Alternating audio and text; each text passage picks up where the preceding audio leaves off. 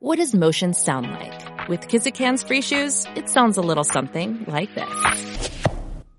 Experience the magic of motion. Get a free pair of socks with your first order at kizik.com slash socks. Check this out. No one knows New York better. The founder of the Guardian Angels, Curtis Sliwa. And you can't compete against that. On 77 WABC. Okay, by me in America. Everything free in America. For a small fee in America. Gee, could you imagine doing a song like that now? Buying on credit is so nice. One look at us and they charge twice. I have my own washing machine. What will you have though to keep clean? Skyscrapers bloom in America.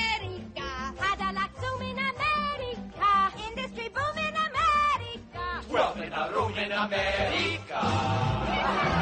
Uh, and this was written by liberals and progressives, conducted by the uber progressive Leonard Bernstein. And I mean, uh, here it is, so pertinent to the 1960s, and let's just apply it to 2022. Because they're coming. Not hundreds, not thousands, tens of thousands bum rushing the border, illegally coming through, and then the moment they're on the American side saying, I am an asylum seeker. Now, they probably had to practice that like for a week. I have been abused domestically. I am a victim of MS 13. I come from a country where a dictator wants to kill me. Oh, okay, come on in, come on in. Underlay, underlay. Everything's for free, free, free. You should have seen what they were getting today, ladies and gentlemen.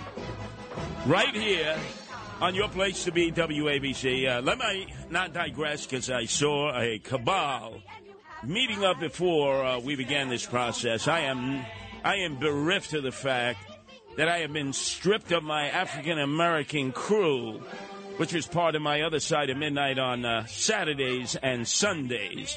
And now I'm stuck with the uh, Frank Morano crew, who is uh, so fatoots he was celebrating the 30th birthday of Selena Gomez, the new love in his life. My God, that's the guy having a midlife crisis. We'll get to that later on.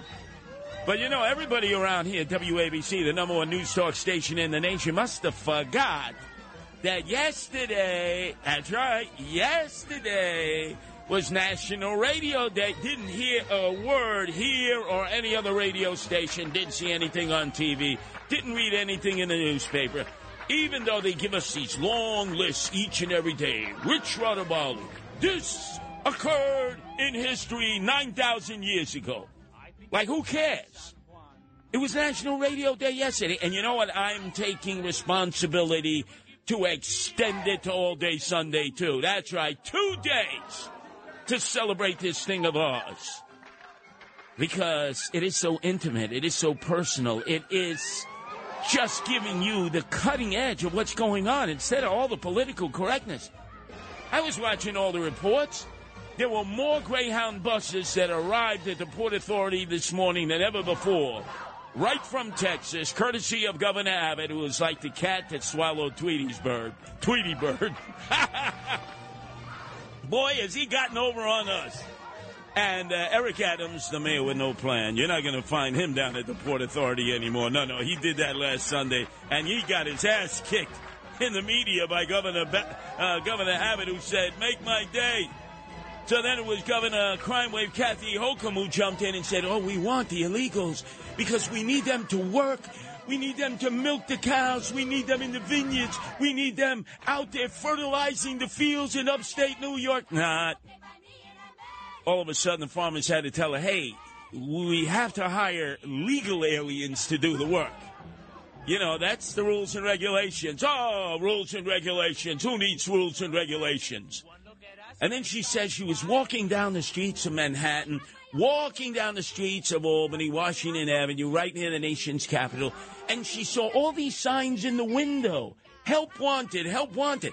Hey, Kathy Crime Wave Hochul, I don't know what signs you're looking at. I'm looking at for rent, lease, empty, finito, mom and pop shops, dead on arrival. What the hell are you talking about, lady? But then realizing that Eric Adams, the swagger man with no plan, was not ready for prime time. And that uh, Governor Abbott was pimp slapping uh, Adams and Governor Crime Wave Kathy Hochul, who stepped into the fray to anoint this process of welcoming illegals by the tens, by the thousands, by the tens of thousands, soon by the hundreds of thousands. Well, there in his black regal robes and his Cardinals cap, not for the St. Louis Cardinals, was Cardinal Dolan with that big dumb grin on his face because he ain't going to have to take care of these illegals through Catholic charity. We are. But this is what he had to say because he's never been more for toots, more in the limelight. He looks like Santa Claus, right? Like all these illegal kids are going to get on his knees, going to be a Macy's, you know, Santa Claus. Hey, what do you want? A Santa, I'd like uh, toys. Free. All free. Take whatever you want in Macy's. That's right. Go up. Take the dresses. Take the dungarees. Take the shoes. Take the sneakers. Whatever you want. Free. F R E E. Courtesy of Papa Chulo, a.k.a. Who's your daddy?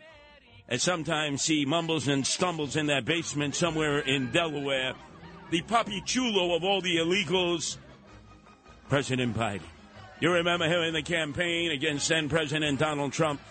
Like Pedro Martinez of the Boston Red Sox, who said to all Yankee fans, Who's your daddy? Who's your daddy?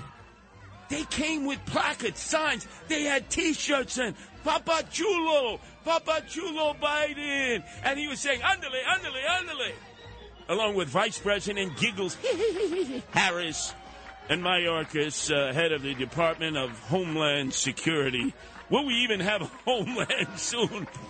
My God, everything free, free. Uh, let me hear the Cardinal on this day, on Sunday, in which if you go to your average um, Roman Catholic parish, go to the English speaking masses, and you can roll a bowling ball through, a Brunswick bowling ball, and not hit anybody in any of the pews, except for a few widows who just lost their spouses, and they're dressed all in black, and they figure, I got to do this for about a year uh, you know, light the candles, go to Novena, stations of the cross, and attend every Sunday, all eight of us. The rest of the church empty.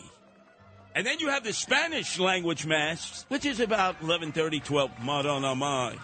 Backed up outside the doors, in the rafters. They have to set up jumbotrons outside. And you know, the Catholic Church, they say, we understand. You don't have the big bucks. You can't do an endowment. But give us whatever freaking pesos you got. That's your tithing, huh? Come on, give us those pesos. You want to earn your way to heaven. Just remember, it's indulgences. Isn't that what Martin Luther one time did? Said, we're not paying those stinking indulgences anymore. That's your pathway to heaven. Money, pesos, pecunia, euros, dollars. They have that ingrained in our heads. If you don't give, you don't go to heaven. Oh, wait a second, Patron. You mean if I'm a sinner, if I kill, if I loot, if I steal, if I'm MS-13, if I have tats up and down my neck like a giraffe on my head, F-U in Spanish, that's fine. I go to heaven as long as you give us a donation and say, Jesus Christ, my Lord and Savior. Forgiven. You're going straight to heaven. Oh, isn't this great to be in America? I thought back in El Salvador, Guatemala, Honduras, I was going to end up in the bowels of hell. I need a sort of double, uh, a double uh, intensive uh, asbestos suit to survive that process. They said that I would be stuck with El Diablo. Not here in America. All you gotta do is give a tithing and just say, hmm, Jesus Christ is my Lord and Savior. Right to heaven. Right to heaven, store St. Peter's. Get out of the way. He just paid his way into heaven. What an indulgence. Our number is 1 800 848 9222. That's 1 800 848 WABC. But of course, the man who brought everything to order, recognizing that our local politicians were getting uh, hoodwinked, bamboozled, and snookered by Governor Abbott down in Texas, Cardinal uh, Dolan showed up. And again, like Santa Claus with that big smile, and that big grin, and that big belly, he was saying, Welcome, welcome. These just aren't cases. These just aren't. Uh, these just aren't problems. these just aren't statistics. These are not just refugees and asylum seekers in the plural. These are people with names and with dads and moms. I'm sure they have dads and moms. But do we really know their names? Because they were never expected to show identification. By the way, Cardinal Dolan, knock knock, who's there? I'm an illegal alien. Will you let me into the rectory of St. Patrick's? No, nobody's home. Sorry. Everybody else say you have to welcome the illegal aliens, but you go over to the rectory of St. Patrick's Cathedral. I've been there before when Cardinal O'Connor was the uh, cardinal. A lot of space in that rectory. Hey, Cardinal Dolan, got some room in the inn? Of course not. Of course not. Do as I say, not as I do. And then he was talking and touting the virtues of Catholic charities, how they were providing uh, food and nourishment and uh, clothes for the poor and the impoverished, the indigent who had trekked miles through jungles of El Salvador, Honduras, Guatemala, through the jungles of uh, southern Mexico in order to get to the border and come across. He made a very passionate presentation. He sounded like a liberational theologist, sort of like uh, Pope Francis. Pope Francis, who, as the Argentine bouncer outside of the nightclubs and the strip clubs, eventually elevated himself to become Pope of the Roman Catholic Church. And by the way, uh, he worshipped Che, Che Guevara, and not Jesus Christ. Our number is 1 800 848 9222. That's 1 800 848 WABC. So, Matt Blaze, pay attention because for all we know, you're an illegal alien with that name Blaze. Yeah, well, God, the fugitive. What a bunch of aliases you had. So, earlier today, as all the illegals were pouring out of the Port Authority, they said, wait a second. That's not the only bus you're taking. We're taking you right on up to Lincoln Hospital in the South Bronx. It's Familia Day. They say, what? What? Yeah, oh, we're going to give you everything. I mean, phones. We're giving you health insurance. We're giving you clothes. We're going to wipe your tuchus. We're going to blow your nose. We're going to brush your teeth. We're going to make you. Well, we can't quite make you a citizen yet, and we can't quite give you the right to vote. But then again, we're going to try, try, try, try. So you saw hundreds of these illegal aliens, fresh, many of them from Venezuela, from Maduro land, Chavez land, from Colombia, from El Salvador, Honduras, Guatemala, the Dominican uh, Republic, from Mexico, and they were all lined up around the block at Lincoln Hospital. And oh my God, they were getting health coverage. Y- you know, there are Americans that don't have health insurance that are killing themselves to make the premium payments. All they did was line up, and people were running up to them and say, Oh, we're giving you health insurance. They said, health care coverage? Oh, absolutely. But I'm an illegal. You know, I just got it. Doesn't matter. But you want my name? No. We don't want to know who you are. We'll just put X here. X. That's you. You go to any city municipal hospital and they got to take care of you. But I thought the rules were of Obamacare that if you're an illegal, you can't go and get health coverage. Well, we're changing the rules here in the city of New York because this is New York City and we are a sanctuary city and Obama is no longer the president. It's Papa Chulo Biden. Biden care. Biden care pays for all illegal aliens. Psst. You mean sucker citizens pay for all illegal aliens? Listen, they're taking cell cellies and they're sending them back, right? To people who are in their countries of origin say, can you believe this? We arrived within 12 hours. We had full health coverage. We had food, school supplies, and we had free Obama phones. And the bills get paid, not by us, but by who? Who's paying for this? Well, let's just say a, a donor. Uh, the people of the United States who very much want you to stay in our country, very much so. Really? The people of the United States are giving us all of this stuff free. Absolutely, because you deserve it. Now, I want to give you some of the comments of particularly the Venezuelans, right? They were in the bowels of Caracas, in Maduro land. They didn't have a pot to piss in. They're talking about we walked through the jungles, through the Isthmus of Panama for five freaking days. Got bit by mosquitoes. There were poisonous snakes. There were crocs, alligators. We got through all of that. But you know something? We were on the Greyhound bus, and the bathroom wasn't working for a few hours, and we feel that we were deprived of bathroom facilities. I'm saying I, I pounded the Greyhound all over this country to organize Guardian Angel chapters. You don't go to the commode in the back of the Greyhound bus. Normally, by the fourth flush, it's overflowing. It's a blue lagoon coming right down the aisle towards the driver's seat. And they're complaining about that. Here, other Venezuelans say, when I first arrived, I wasn't feeling good. We didn't sleep or eat well. Well, excuse me. Maybe we should have had Jeeves there on the Greyhound bus, like it was the jitney to the Hamptons, right? Oh, yes, uh, champagne, champagne, imported cheese from Frank Morano, because he doesn't eat Velveeta. He only eats imported cheese. What did you think this was? Robin Leach, the lifetime of the rich and famous? They're complaining. Then some other Venezuelan family said, you know, we had to sleep on the floor of the intake center in the Bronx for two whole days. A familia, we on the floor. Excuse me, where were you sleeping before? Well, we had no floor before. We had nothing.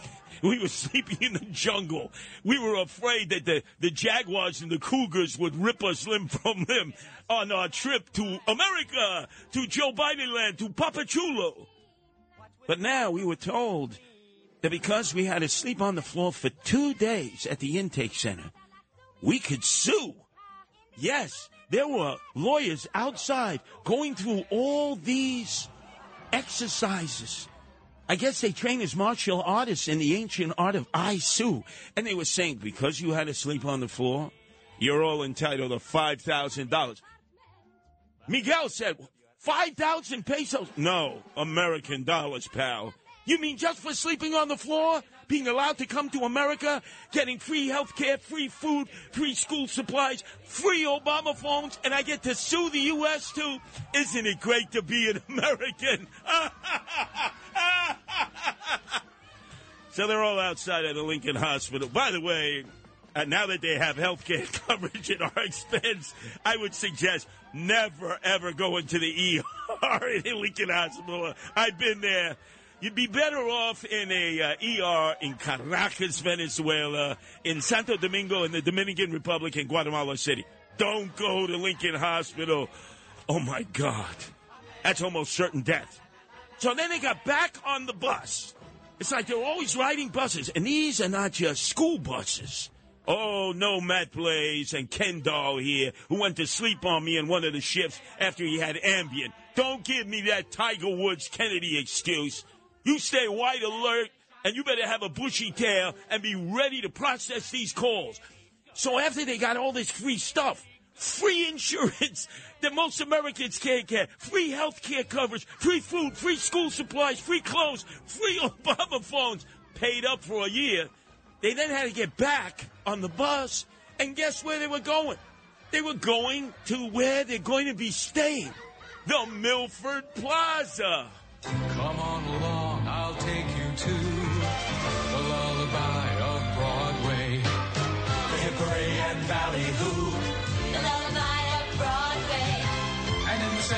of it all, is the Milford Plaza. Stay at the Milford Plaza Hotel with cocktail dinner and breakfast for $49.50 per person. Discover why we are the lullaby of Broadway. the Milford Plaza is the lullaby of all Broadway.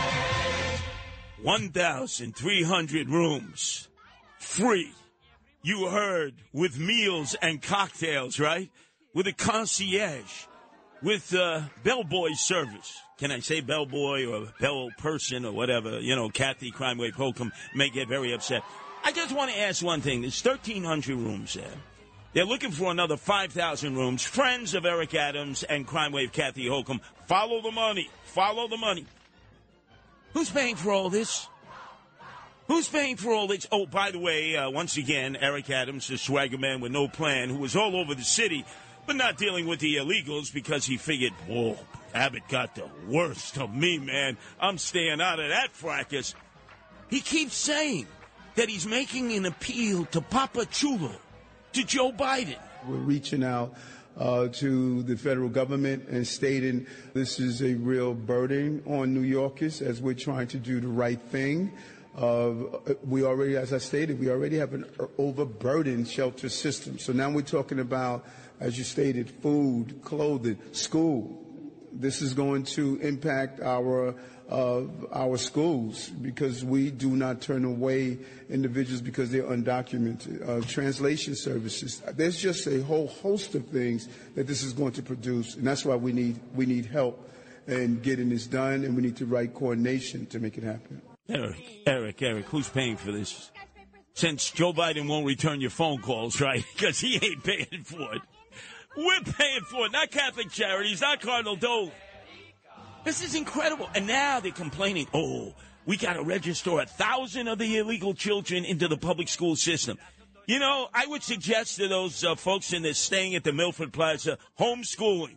A hell of a lot better. You know, you could teach them about Rosita of Sesame Street. You're actually permitted to mention Rosita in your. Don't mention Rosita anywhere else. You may piss the hell off of black people. Just keep it right in your hotel room. I, I can't believe this. We're complaining we got to house a thousand of these illegal kids in public school. They're better off staying in the hotel room with their parents getting homeschooling or just watching the TV or listening to WABC and learning English from me, Curtis Sliwa. Uh, wait a minute. That might not necessarily be good. Speaking in Sliwanics instead of the Queen's English. But what the hell? You get what I'm saying?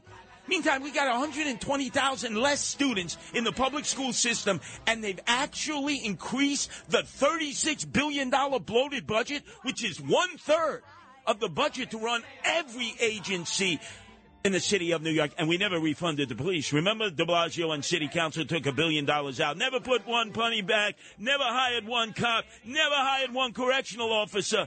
But oh, okay, pump it up there. I want to hear what all these illegals are getting.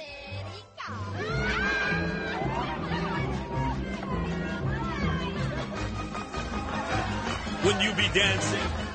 Wouldn't you be out in the streets of Broadway? Wouldn't you be saying to Spielberg, we don't want the new West Side Story. We like the old one where we sang, Come to America, everything for free, free, free. 1 800 848 9222. That's 1 800 848 WABC. And don't forget, we are continuing to celebrate an extended day of National Radio Day since nobody around here bothered to even mention it yesterday. Shame on you, Matt Blaze. Shame on you, Ken. Shame on you, brown nosed producer of the Frank Morano Show, Alex. Shame on you, Frank Morano. Oh, but, but, no, Selena Gomez. I love Selena Gomez. He tried to get into her 30th birthday party. The guy is like loving Selena Gomez. That's all I heard all last week was him making love to Selena Gomez. The great Selena Gomez. God. Selena Gomez. Love You Like a Love Song. I am now a fan of Selena Gomez uh, because of that Woody Allen picture that she did, uh, A Rainy Day in New York. I loved, uh, loved, loved her performance in that film. Enough, But- enough. The guy's having a midlife crisis. Poor Rachel. She got first it was Tulsi Gabbard, you know, the former congresswoman from Hawaii, who wouldn't give Frank Morano any play on the other side of midnight. Would never do an interview with him, even though he traveled to Hawaii, went to every tiki bar, got, I mean, drop dead drunk.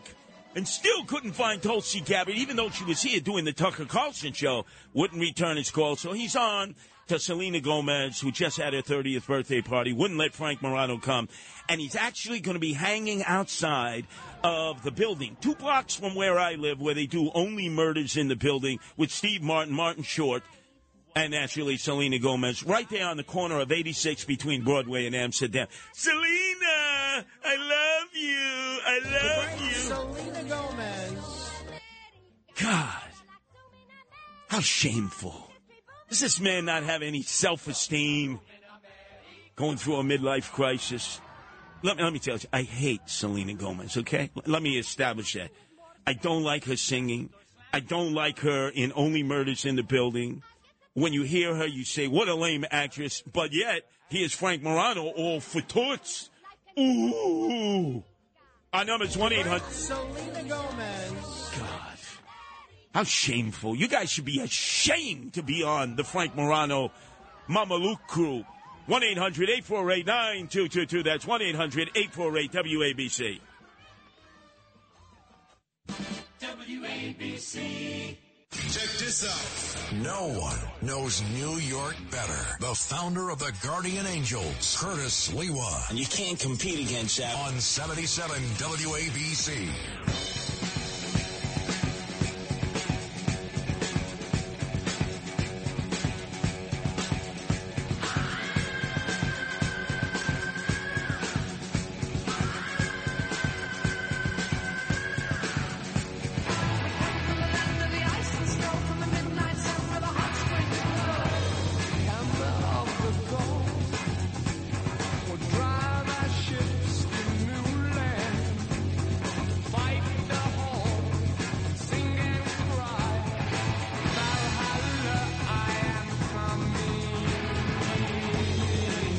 Zeppelin, the immigrant song, except he's singing about the Norsemen, the McWhitey Whiteys. Now, no people of color on that long Norse ship, that's for sure.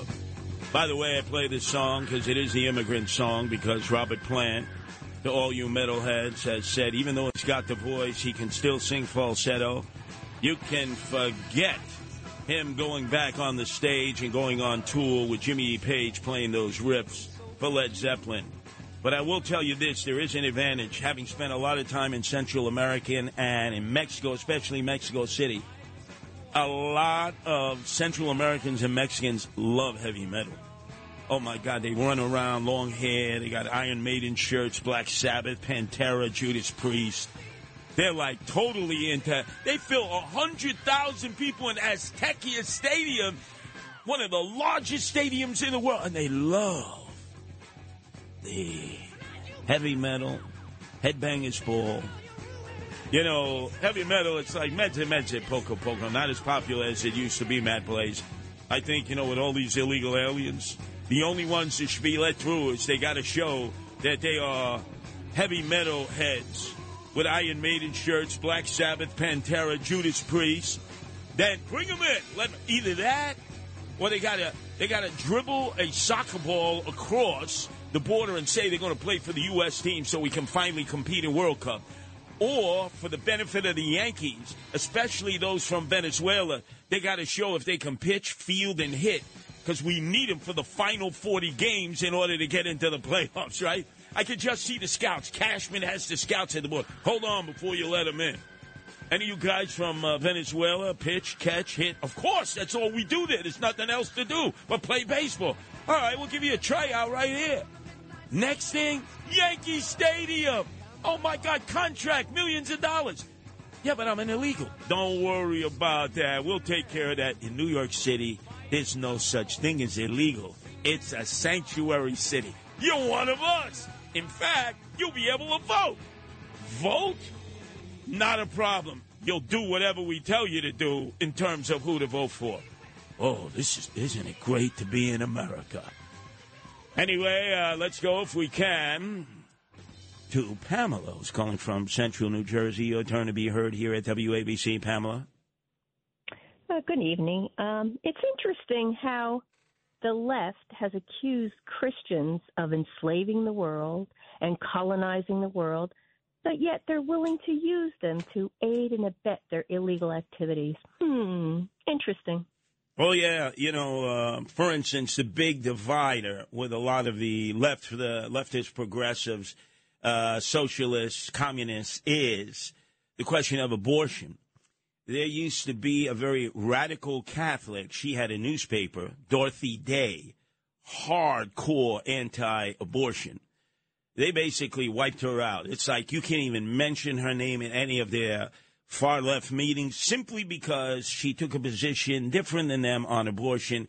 She's persona non grata, even though she fed the poor, clothed the indigent, did God's work, lived a a very impoverished life herself, a very chaste life.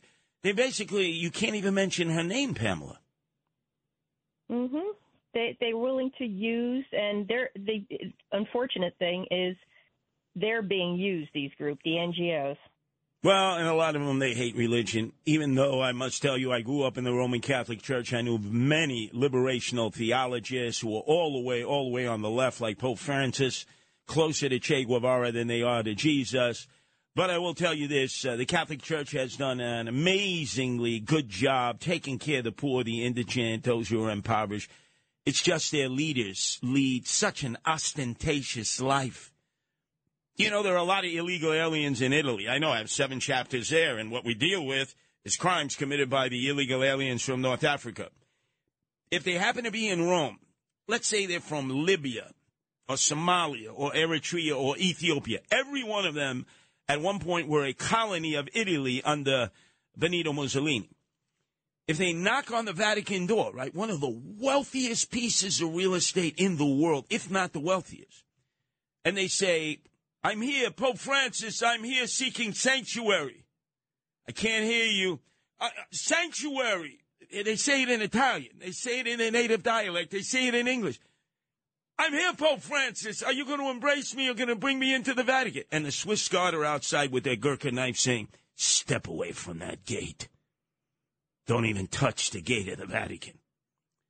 Sanctimonious hypocrites 1 800 848 9222. Let's go to uh, Michael calling from Pennsylvania. Your turn to be heard here at WABC. Michael. Hey, Curtis. Oh, you're killing me on the last segment. You're so funny. That was so funny, but yet so true. Everything that you've said so far. And you know what? They're going to be better off than the poor in New York. By the time this thing is over, forget it. I They'll I will tell you. Michael. Uh, I've been over to the Bellevue shelter, which is one of many shelters, but it's an intake center. And oftentimes, the uh, single able-bodied men who've crossed the border illegally, of which there are many, they try to tell you it's all women and children. Bull feathers. Now, I seen them coming off the bus on TV. I don't buy that. Yeah, and also look at their tattoos on their neck, on their knuckles, on their forehead. Uh, MS-13, 18th Street, uh, Trinitarios. In the meantime, there's Cardinal Dolan embracing them. They're taking selfies and sending it back saying, you're not going to believe this, guys, in El Salvador. They welcome us. MS-13, I'm here with the Cardinal. You can't. Michael, you, you can't make this up. So you go to Bellevue. This is the guy that they won't give him any money in Italy. Nope. No, no, no, no. I'm uh, you should see the church, although they will deal with the poor, the indigent, they will provide food, nourishment, they will provide uh, clothing. But the leaders, like the Pope, Pope Francis, you know, the Vatican is not a very big place, but there's a lot of space in the Vatican. How come they're not housing any illegal aliens in the Vatican? How come Cardinal Dolan isn't uh, allowing half the rectory, which is empty at St. Patrick's Cathedral, to house, if nothing more, women and children coming in who are illegal? That would be fine if they did that. At least give them a start somewhere like that instead of, you know, in the Milford Plaza. Wait, wait, now that you, Michael, I kid you not. Remember, think about it. When you were sitting in Pennsylvania years ago and thinking, you know, let's go visit Broadway, spend the weekend. Hun, where where are we going to spend the weekend? Come on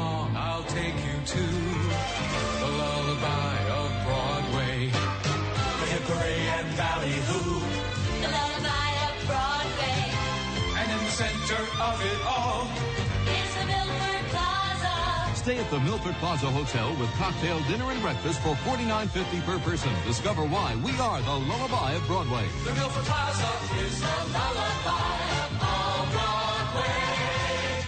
Michael, we're giving them cocktail, dinner, and breakfast. oh, jeez. I'm telling you. Unbelievable. And, and the and the the hotel union, the men and women who work uh, in the Milford Plaza and the other hotels that are going to be turned into now places where the illegals are housed, they're supporting this because this is job security. Because whatever government government check pays for this, whether it's from the city or the state or the federal government, let's face it, that's like money in the bank, Michael. Absolutely. Now, Michael, who do you who do you think owns all these hotels that are being chose to convert from just normal traffic, normal tourists, normal people coming in to see a show, go to uh, you know, go to dinner, spend the weekend shopping? Who do you think owns these I have hotels? no idea. Well, want to bet, uh, bet that they are politically connected to either Eric Adams, the swagger man with no plan, Governor Crime Wave Hochul, or the Democratic Party machine that is calling all the shots on this. By the way, I don't, I don't really hear from some of my fellow Republicans on this. They don't want to attack the Roman Catholic Church, Cardinal Dolan. You know, they tell me, "Come on, Curtis, Come on, that's that's the Roman Catholic Church. You know, they got voters there. They, they'll get insulted. They won't vote for us. Oh, so we should close our eyes? We should put window shades on our eyes, cotton balls in our ears, and a zipper on our mouth? Watch. Yeah, yeah. You'll see. The Mama Luke, Frank Morano, when he comes in to do the other side of midnight while he's singing songs to Selena Gomez. Oh, I love Selena Gomez. Watch him.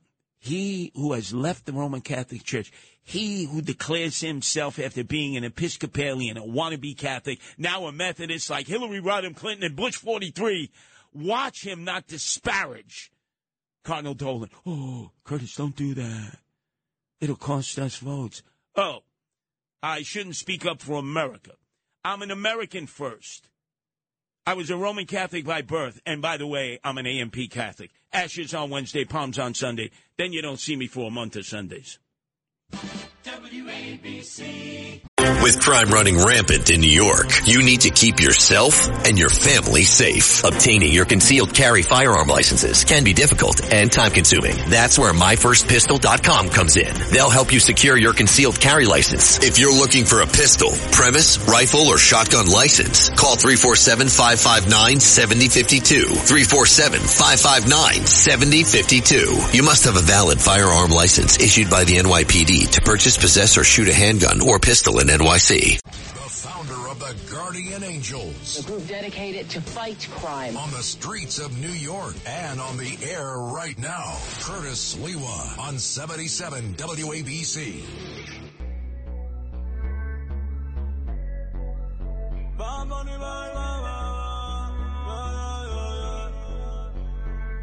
Yeah. Todos están pendientes a ti, pero tú puesta para mí. Relax, relax. This is a Puerto Riqueña, a Boricua, Bad Bunny, soon to be a big movie star. You know, like J Lo, Baby Got Back. Uh, oh God, I have to watch another one of these marriage ceremonies. I mean, what a diva! And look at that, look at that Maytag of hers. Ben whack whack Affleck, he's gonna soon be off the wagon, man. He's gonna be doing coke and drinking again, man. She's pimp slapping it around. They got married in Las Vegas, right? They eloped. Oh, big news! They, they eloped to the little white church in downtown Las Vegas with the uh, bad impression uh, of Elvis Presley marrying them. You know, God. Then she decides she wants to get remarried again. I mean, that gives me nightmares. Never mind others. And not only that, it's not one day, it's three freaking days for all the paparazzi. Because who is she? She is J-Lo from the block, from Castle Hill, Preston High School. Yeah, legitimately Bronx. Unlike AOC, all out crazy Alexandria Ocasio-Cortez, leader of the uh, Democratic Socialists of America, the Justice Warriors, better known as Sandra Ocasio up there in the very privileged area. I think it was Tarrytown Heights in uh, Westchester. Oh my God. Relax.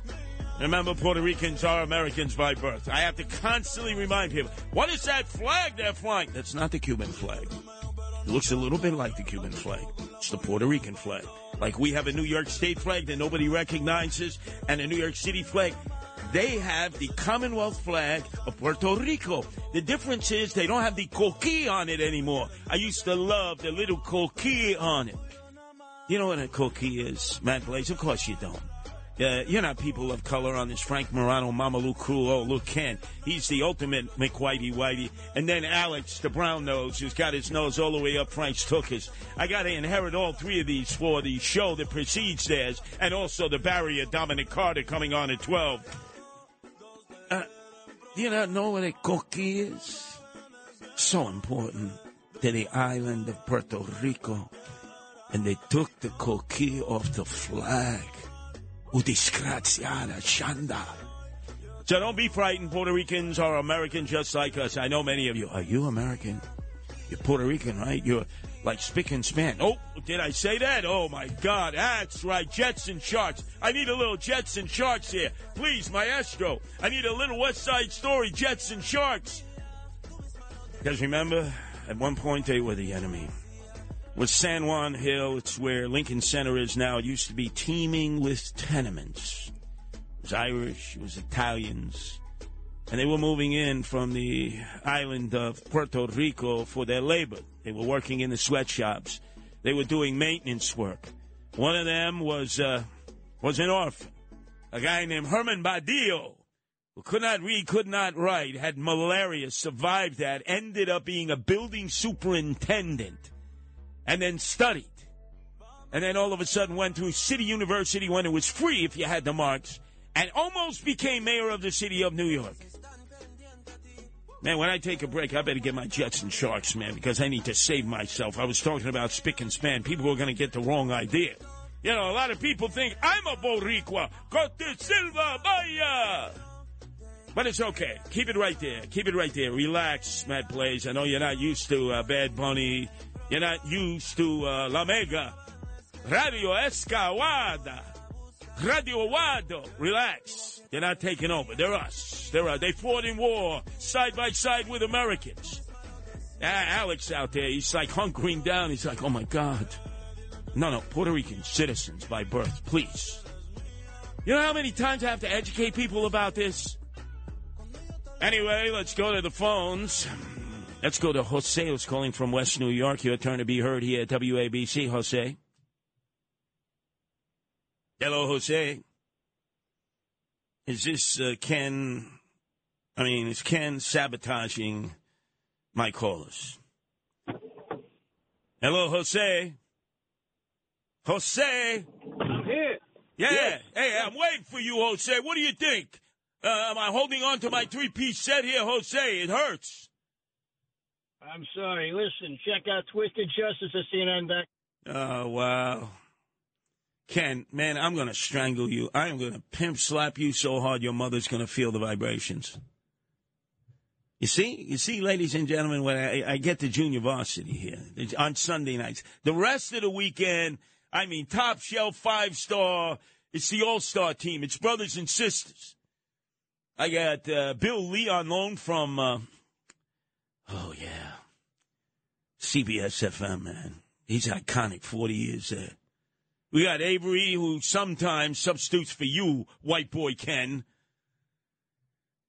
And then we got Carmelita Concito, or whatever the hell her name is, the sister from Canarsie, I forget. But they're all black. We're proud. They think I'm black because Curtis is generally a black name, right? I mean, you think Curtis?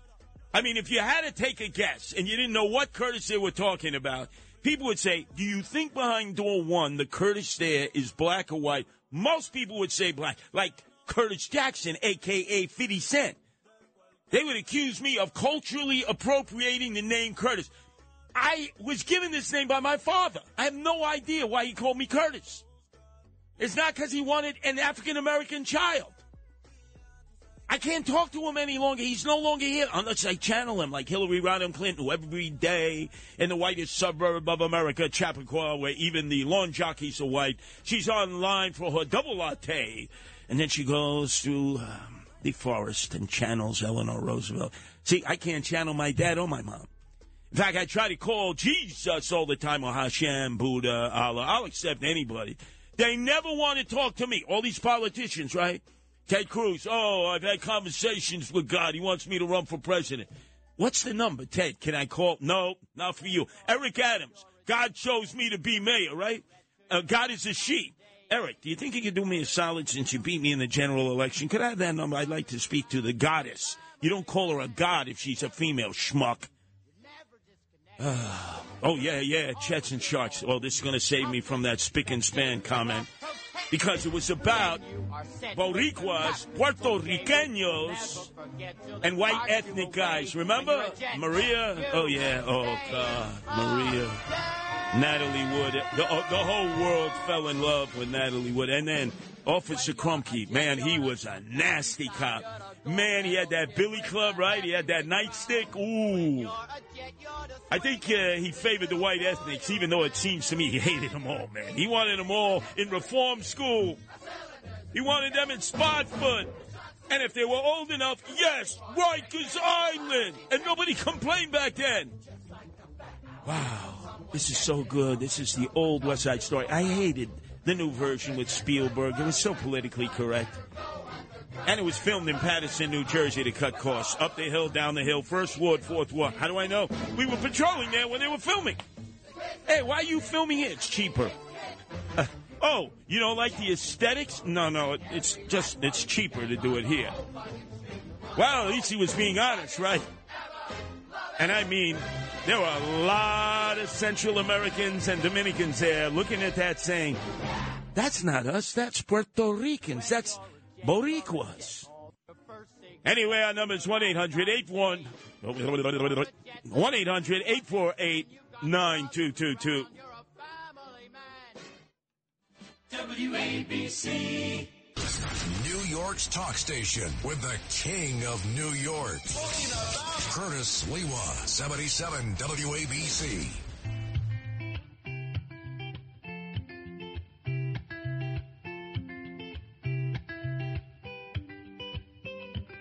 I had a dream, we were sipping whiskey neat, highest floor of the Bowery, and I was high enough. God, I hate. Somewhere along the lines, I hate Selena Maria Gomez. She's got to be a Tex-Mex. You got to. It's got to be Mexican and Texas. Tex-Mex.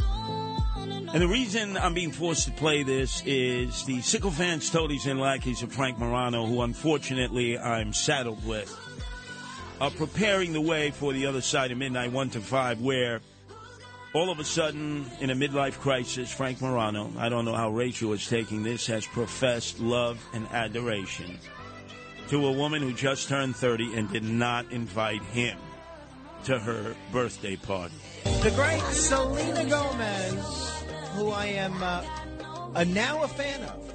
I I don't know. Did the Selena Gomez fans have a name? Are we Selena holics or something, or Gomez heads or Gomezites? Is there a name? And are there are there meetings that I could show up at? Is there a fan club that I can join? Uh, I uh, became a fan of Selena Gomez because of her acting, but she has won me over with her music and her advocacy for organ donation and things of that nature. You have any idea, Matt, what the Selena holics are called, if anything? I don't think they're called anything, but I'm thinking maybe you should come up with that. I, I don't feel like it's my place. I feel like I'm the low man on the Selena Gomez totem pole. I need to pay my dues in the S- Selena Gomez fandom community and then work my way up to maybe four or five years being in a position to offer n- names for, for things. God, sycophant, toady, and lackey. Oh, he fell in love with her because she believes in organ donation. Yeah, like I'm going to believe that one. So anyway, I got to tell Frank, right down the block from us. Nancy likes this show. I hate it. Hulu, only murders in the building. You know, with Steve Martin, Martin Short, and of course Selena Gomez. As an actress, she sucks. She really does. But I can see Frank Morano outside, you know, with the big sign, with the goofy glasses on, with his pocket protector, you know, with the cocktail, the Velveeta cocktail in one hand. I love you, Selena. I love you. So shameful what happens to men in their midlife crisis. Some want a, a Dodge uh, Charger. Some want to opine to Selena Gomez. I mean, at her age, that almost makes Frank Morano a pedophile. I mean, God. Oh, boy. Let's go to Ernie, who's calling from Portchester, who is uh, betwixt uh, at the fact that I hinted at something, teased at something But I didn't give the answer, Ernie. Yeah, what's a coqui? You have no idea what a coqui is. No, I'd have to look it up. Ernie, have you ever been to the beautiful island, uh, the Commonwealth of Puerto Rico? No, I haven't actually. They have magnificent these rainforests way up in the hills with the jibaros. The jibaros, those are the the locals. Because the people from New York who've moved back, they've destroyed it. But whether you're in Ponce, Mayagüez, whether you're in Levittown, yes, they have a Levittown. O'Reilly does not live in that Levittown. He didn't grow up there. That's the one in Long Island. There's one outside of Allentown. But there's an there is a Levittown right outside of San Juan. Beautiful country. And the coqui, you hear you hear the coquis late at night. Coo. They're frogs. They're little frogs. And if not for those little coquis snapping up those mosquitoes with West Nile virus, that would be it. The island would be vacated. I mean, they've had earthquakes, uh, they've had the storms there, right? The hurricanes. If not for the coqui, coqui, coqui, snapping up those mosquitoes with West Nile virus, that would it. All the Puerto Ricans would have to leave and go to Orlando and Kissimmee in Central Florida. Does that does that answer your question, Ernie? Yeah, Mother Nature. Hey, something else you said. The Chargers and the Challengers are gone in 23. What? Yep, no more. Wait a second. My oldest son, Anthony, right? He just graduated high school. He's got a high school ring, something I never got. He keeps telling me, Dad, Dad, I want a brand new Dodge Charger. And I said, Get a paper route. Get a paper route, kid. You kidding? Yeah, I had a paper route for six years. Wow. No more Dodge I was, I was, I, I was the only one driving a car to pay my bill on Saturday. All right. All right. I, I, I know what I'm going to do. I'm going to compromise with the kid. How about a Yugo? There's what, like six of them left, you know, from the years of Tito when he was the dictator in Yugoslavia. Or what about the uh, a yellow Vega, a Ford Vega? That that baby will blow up, right? I can't do that. That's my son. What can I do, man? I'm sort of stuck.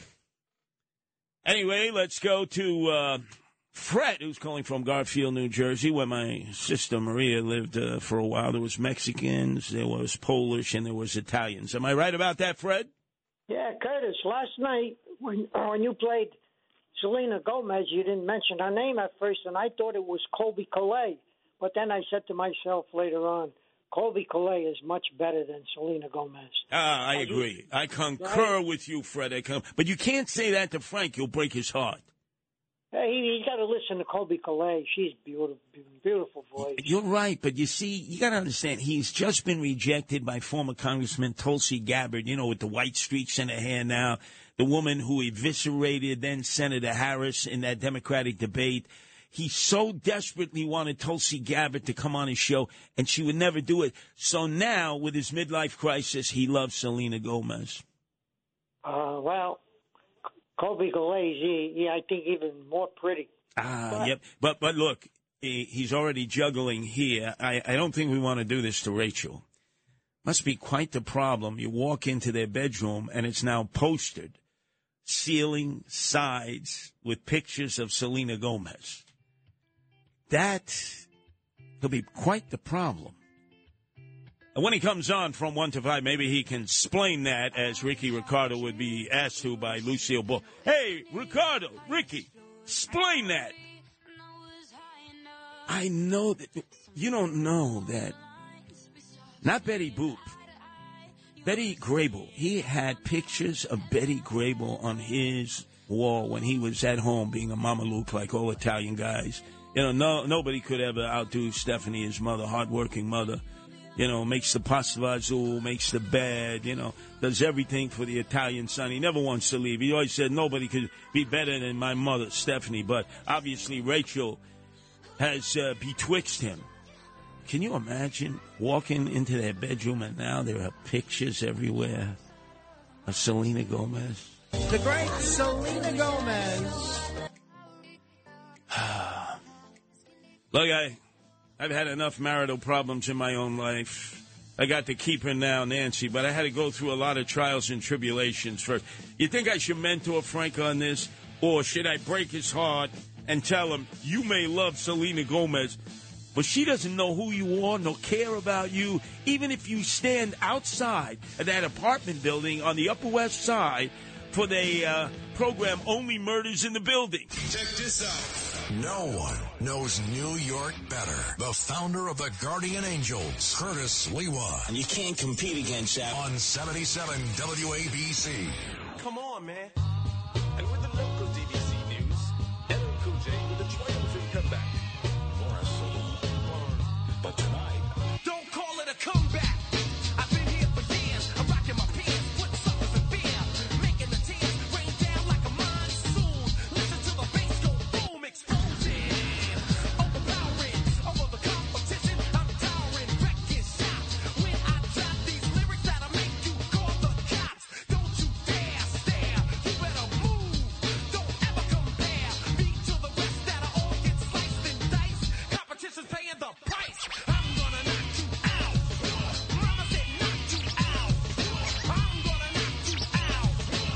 This is the uh, theme song for the Michigash going up and off in the Bronx. Although I was the first to tell you who this enemy of society was, this uh, Vietnamese predator. The Daily News is now saying, oh, you know, the guy who sucker punched that Mexican guy outside of Fuego Tipico restaurant on 108th and Grand Concourse in the Bronx, just four blocks from where I started the Guardian Angels when I was a night manager on East Fordham and Webster, which is in the in the epicenter of just a crime crisis there back in 1979. I was the first to tell you during the uh, lunchtime edition at WABC right after O'Reilly. I think it was right on Tuesday. I told you it was a Vietnamese guy who actually was employed as security by Fuego Tipico restaurant. You haven't heard anybody say that yet. He actually worked at that restaurant. And when he put those gloves on, you saw it in that video that went viral. Those were lead line gloves. I actually announced that on the Fox News channel when I was with my the rock ribbed all American conservative voice of reason from Franklin Square, Long Island, Sean Hannity.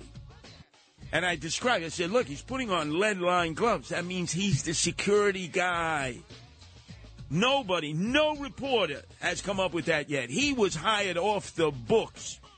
Now the Daily News is saying he was a vicious predator, part of the Vietnamese gang born to kill, a deadly New York street gang founded by first generation Vietnamese immigrants in the 1980s.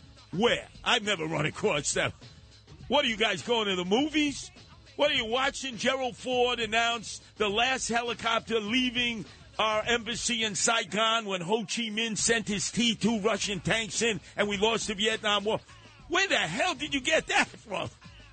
By the way, he lived in a shelter just four blocks away. Again, I got to take credit where credit is due because even our news department didn't believe it. I said, look, I'm telling you, he is residing in the Help USA men's shelter just four blocks away. Well, Curtis, we're going to call the police and we're going to ask for verification. Do you think they even know? This is our own crack news department. Well, we didn't hear it from DCPI. I said, you're not. Because they haven't done a deep dive. They want this case to go away. Now, that's where he was staying. Now everybody, oh yeah, he was in a homeless shelter. By the way, uh, Matt Blaze and Ken, hopefully you're not on Ambien again, and that brown-nosed producer of the Frank Morano show with his tuchus. God only knows how far his nose is up Frank's tuchus. But you didn't hear that from anybody else, right? Nah, I didn't say about that. Is this guy legal? Oh, oh, oh, oh my God, did I ask the question? Yeah, I'm asking the question because I can't get the information. Now, government can. And remember, for this crime, the cops at the 5-2 precinct, Pelham Parkway, did the right thing. Mosholu, I'm sorry, Mosholu Parkway did the right thing. They charged him with attempted murder. And then the DA, who operates under the radar screen because we only have eyes for Alvin Turn 'em Loose Bragg, right? The DA in Manhattan. That's all we ever talk about. I told you there are two others that are actually worse than him. And one of them is Darcel. Open up the jail cell Clark. Because we're not going to incarcerate anybody in the Bronx.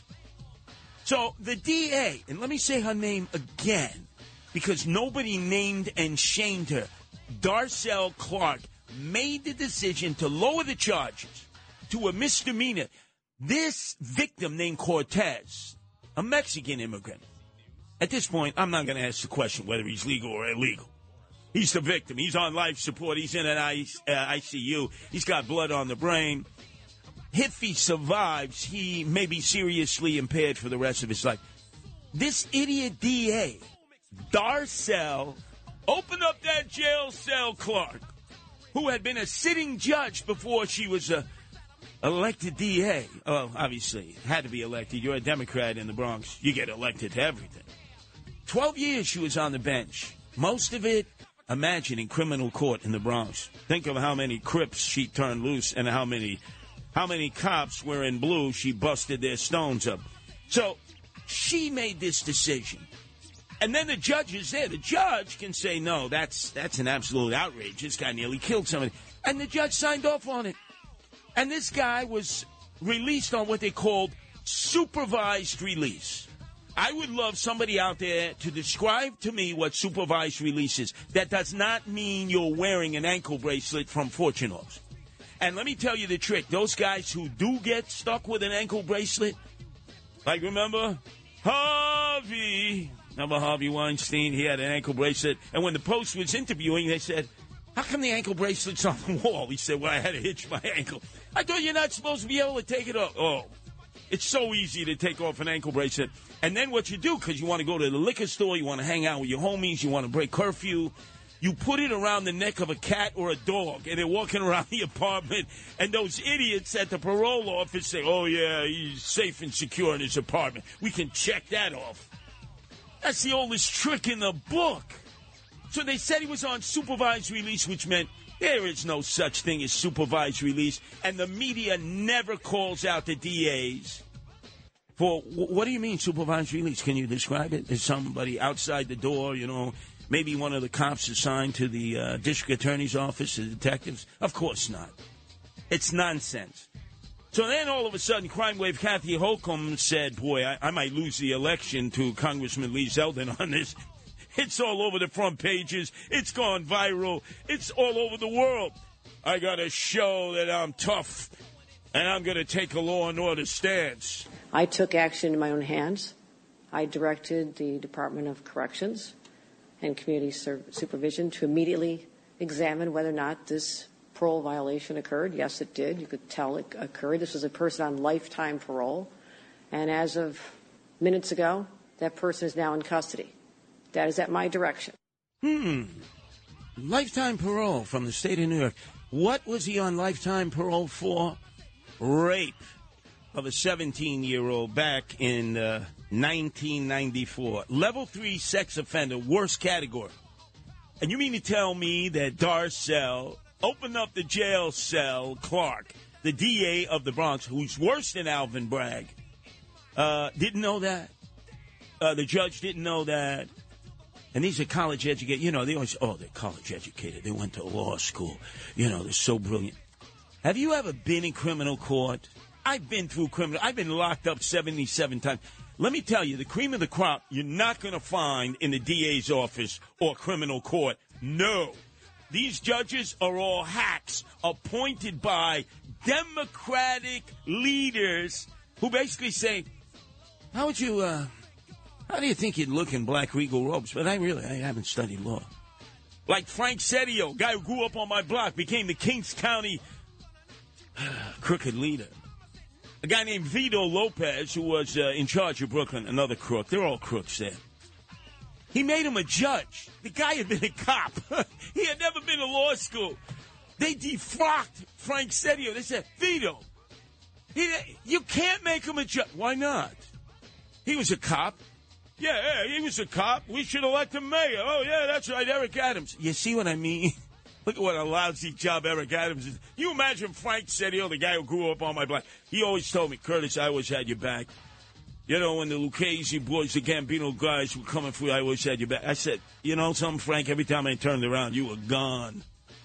You were gone. You, you did the bird. So understand this, ladies and gentlemen. These are not the top legal experts who end up in criminal court or the DA's office. And this Darcel open up the jail cells, Clark, is the worst of the worst of the DAs. Worse than Alvin Bragg. And then you got the other one, Eric Gonzalez in Brooklyn. Remember the name. He's the best friend of Eric Adams, who never names and shames any of these people because they're friends of Eric Adams. Here's Eric Gonzalez. You're in Brooklyn. All of a sudden, Ken, I don't know, you're in a drug induced psychosis, and as a white boy, you figure, hey, I'll walk around Park Slope. I'll never get busted because I'm white. You know, my complexion is my protection. And maybe some cop falls on you, and your 9 millimeter fully loaded just ends up on the street. Do you know, white, black, or Hispanic, you got a loaded 9 millimeter? You're not going to jail. And Eric Gonzalez, as the district attorney, you're going into a diversion program. And you know what that means, white boy? Once a week you come in a Red Hook. We're going to have a therapist there. We're going to give you two slices of pizza, some Coca Cola. And we're going to ask you, please promise you'll never do it again. Of course, you're going to say, I cross my heart, hope to die. And they say, and guess what? In six months, we seal your record. Nobody knows about this. Welcome to New York City, Fear City, Crime City. Three DAs, all of them, like the three stooges. See no evil, speak no evil, hear no evil. Let me list them again. Alvin Bragg, Darcel, open up the jail cell Clark, and Eric Gonzalez. All of them friends of Eric Adams. You never hear him name and shame them. And by the way, Kathy Crime Wave Hochul, let's give her a second chance to name and shame the Brook, the Bronx DA responsible for this indiscretion. Darcel, open up that jail cell, Clark. My job is not done until I know that every single New Yorker feels safe. But they should feel safer knowing, because of the direct action I just took, that that person who harmed an innocent human being and put him struggling for life in a hospital, that that person is off the streets. You know, if I'm laying up in my crib at home, you know, I'm a homeboy, I'm watching this on TV, you think this woman puts fear in my heart, right? You think I'm. Now, let me tell you something. When Rudy Giuliani, my kumbari Cheech, was mayor, oh, they had fear of Rudy. Remember, they said, oh, it's Giuliani time. Giuliani time. Scatter. Drug dealers, clockers, anybody involved in the illicit uh, drug trade, man, they, sc- they just hear the name Giuliani. They had an X-Lax attack. And then look at Rikers Island. Close to 20,000 people were incarcerated when Rudy was elected and sworn in in 1993 and gave our city a badly needed Kalani. And who did he end up appointing later, about a few months later, to run the jail system? Bernard Kerik. They had the barge in Hunts Point. They had Rikers Island. They had the tombs downtown. They had the Queens House of Correction. It was just being shut. Brooklyn House. Bronx House had already been shut. How do I know? Because I was locked up in all of them. Bernie Kerik comes in. None of these problems. None of these problems. And you know what they did? To show you how the thugs and thugettes were afraid of Rudy Giuliani, if you were giving a CEO, a screw, a correctional officer a hard time on the rock, they said, hey, give us your Timberland, give us your Nikes, give us those, uh, those, that footwear you got on because you're going to be wearing skippies. And you had skippies and they painted it with fluorescent orange paint that glowed in the dark.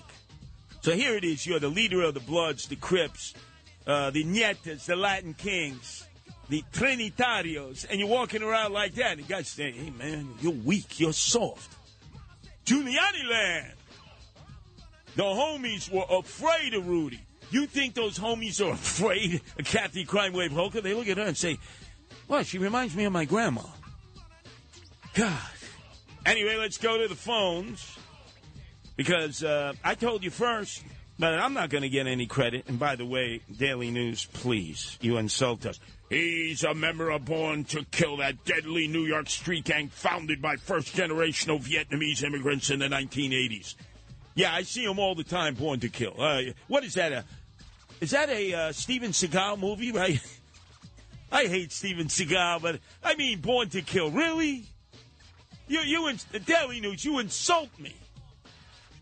Anyway, let's go to the phones. And it's, uh, oh, it's Greg calling from the Bronx. Your turn to be heard here at WABC, Greg. Hey, how you doing, Curtis? How do you think I'm doing, Greg? Well, hey, you know what's funny? You and I grew up together. You went. You were in the Boy Scout pack 340 on once at at, at, at the PS 167 on Eastern Parkway, right? Greg, I was never a Cub Scout or Boy Scout. Never, ever, ever. I would not wear those shorts like the Cub Scout Masters and Boy Scout Masters, the older guys. No way would I be wearing shorts like that. But you know what's funny? I grew up on Lincoln Place between Utica and Rochester, St. Matthew's Church. Remember the Caesar brothers? Yeah, because I went to that school from Canarsie, but I'm telling you, I was not a Cub Scout. I was not a Boy Scout. and if you know my history, I was certainly not an Eagle Scout. That's for sure. But let me ask him: Were you ever in Pack 340? Uh, say that again, please. Were you, you? You said you were never a Boy Scout, Correct. and you were never at 167. Correct. The high school, the junior high school I went to, right? Right. I went to uh, Bildersee Junior High School in Canarsie. After I left St. Matthews uh, in Crown Heights, where you were, Lincoln Place, uh, Utica Avenue. Rochester, where East- was the Chase Manhattan Bank? Yeah. You, you know, you know, hey, remember, years ago? Greg, Greg, Greg, Greg, Greg. on the Th- corner This is what this is what I want to say. Saddam Hussein had a body double. Vladimir Putin had a body double, and you must have been so drunk that you thought there was another Curtis Sliwa. Never would I be a Cub Scout, Boy Scout, or Eagle Scout. First of all, they wouldn't accept me. Because back then, if I lit a fire, right, made a fire, you know, they might think I was a pyromaniac, you know, or an arsonist. Like uh, Mario Fatabruta, Facciabruta Cuomo, his uh, father-in-law, Rafa. Did I ever tell you the time he burnt down that key food in East New York, right? An arsonist. And the fire marshals came and said, uh, we got to lock this guy up. And they went to the nearby hospital because the schmuck, the putz, decided to do the job for himself. He didn't want to pay the Tomahawks or the Jolly Stompers, the gang. Didn't want to pay the local Lucchese's. He wanted to do the job himself, torch uh, the key food. And guess who was standing at his at his door as he was convalescing from all the burns that the idiot had from pouring the gasoline in the vent and then falling off the ladder and breaking his hip at the hospital. It was the brand new graduated lawyer, Andrew Evil Eyes Cuomo, telling the fire marshals, You got papers? No. And get the hell out of here. Nobody's talking to my grandfather. Nobody. You see, this is what you learn in the streets. This is why. I know where all the bones are buried and who buried it. Anybody ever asked the Cuomo's about? Oh, come on, Curtis, you're exaggerating. No, I was in that neighborhood. Everybody knew. And then the call of the 69th precinct, Sergeant Pepitone by Mario Facciapruta Cuomo, King Cuomo first, who was governor at the time. Hey, Pepitone, you think you could fix that up? Take the car, clean it up, get the get the smell of gasoline out of that car, man. clean it up, Pepitone. You know how to make it go away, ah? You learn something when you listen to Curtis Sliwa. Dominic Carter would have a heart attack. Said, oh my God, well, I'm not going to say that. He's on from 12 to 1 right after the animal welfare hour. Oh boy, we got great news for you on the front of the horse-drawn carriages. And remember I said that I would go to jail to rescue this dog that was in the street on Reade Street right near City Hall that was being strangled by this emotionally disturbed person and homeless person. I didn't have to do it. Other people did it, but we're going to give them props tonight because they extricated the dog. The dog is free! 11 to 12. You don't want to miss it. And then the Mama Luke comes in. You know, he's opining for Serena, Serena Gomez. Oh, God, this is like his midlife crisis. I can't understand this. The great Selena Gomez. What is wrong with this guy? Anyway, let's go to Lou's calling from Queens. Your turn to be heard here at WABC, Lou. Hey, Curtis, how you doing? How do you think I'm doing, Lou? I think you're doing wonderful. I, I have a question for you. Let's say you were the mayor of New York City right now. What would you do with all these people who Governor Abbott sent to New York City? What, what, would, what would Curtis Sliwa do? That's what I want to know. Well, number one, uh, we would still be by law a sanctuary city because the city council is not going to amend that. We've been a sanctuary city since Ed Koch was mayor, long before even George Pataki was governor, long before El Jefe, Chris Christie, was governor. We have been sanctuary states and cities going back to the 70s. So then what you got to do is say, okay, Greg, what, what, what do you want to get out of this? Now you're sending, I'm not going to appear there. I'm not going to have a press conference. I'm not going to give you an opportunity to make your points. What can we do for you, Greg? Because I've been down to the border, Lou. I've, I've been there. I've been in uh, Nueva Nuevo, excuse me, Nueva Laredo, which is the Mexican side of Laredo where the Rio Grande runs. I've been in El Paso. The other side is uh, Juarez. Uh, I've been on both sides. I see the difficulty that the states have California, Arizona, New Mexico, and especially Texas with all the illegals coming across. How can I help you, Greg? And I'll bet you less buses would be sent here. If you reached out in solidarity and said, I know what you're going through, Greg. What can I do to use whatever influence I have with Papa Chulo there in the basement in the White House to try to get his attention to deal with the border? Right, no, I understand what you're saying, Curtis. I'm, I'm just, I'm just saying, like, once they're here already, right? Once Adams and Hochul couldn't do what you could have done, once they're here already, so now what are you going to do with them? Just, just shoot them? Like, like you can't do that. No, of course you don't So- shoot them. You don't shoot them. Right. So then, what, what, then what, what can you do? You know, I mean, you seem to be blaming Hochul and Adams for not for, for putting them up in hotels or whatever. What, what do you do Lou, once Lou, they're here already? Lou, Lou, hotels? You think they deserve to be put up in hotels, Lou? So once they're here, what do you do? No, That's no, I'm no, no, no, Lou. You you said that. I would not put them up in hotels. Are you out of your mind? Do you know what's going to happen, Lou? Do you, schmuck putz. They're going to take sellies with the cell phones we just gave them with taxpayer dollars back to their country of origin, and everybody's going to say, "Oh my God, five star top shelf hotel. We're going to New York." Are you nuts, No, I Lou? agree. I agree. You don't get them cell phones. No way. No way to cell phones. I'm right, just asking, right, all right. where, me where, where do you put down. them? Let me come. Yeah, Where- good, good. okay, you brought us back. You brought us back to reality. Well, first off, I'm looking out to all this empty space, office space. You know, there's a guy who owns the Hudson Yards who I hate. His name is Ross. He owns the Miami Dolphins. He owns Soul Cycle. He owns Equinox. I hate him with a passion. It is empty, and it's right next to CNN. I would send them all into the Hudson Yards and say, Hey, Ross, CNN, you want them? You take care of them. How about that, Lou? No, listen, I hear that. That that sounds like a good. I mean, I'm just. I just want to clarify. That's your uh, problem with Hochul and Adams.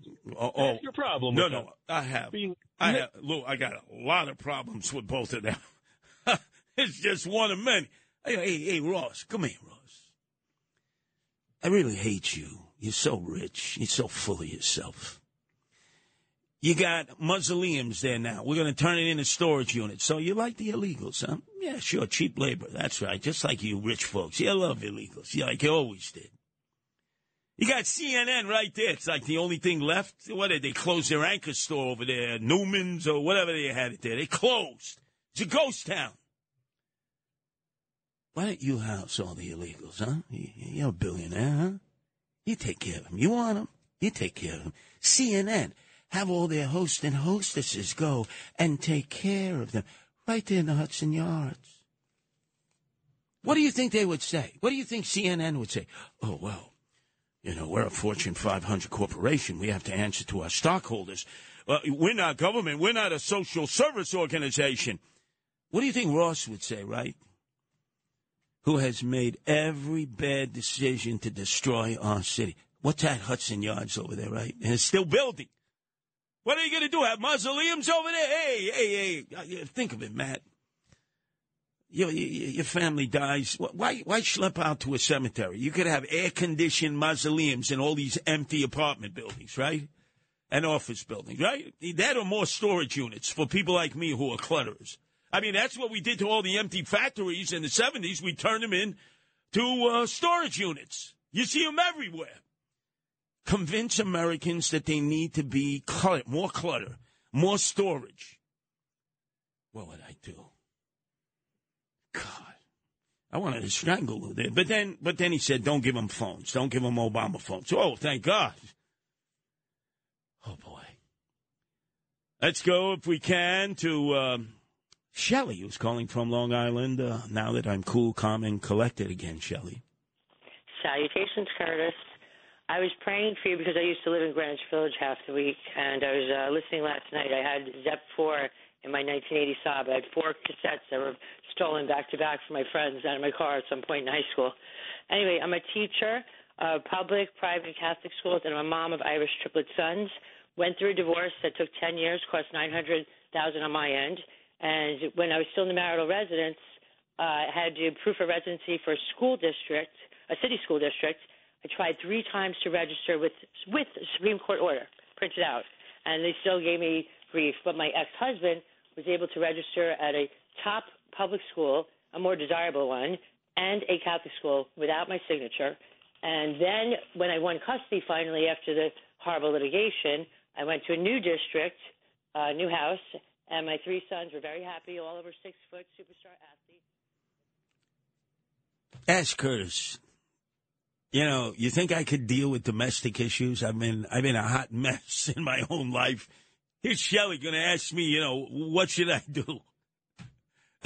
the last person in the world you ask about domestic relationships is Curtis Sliwa.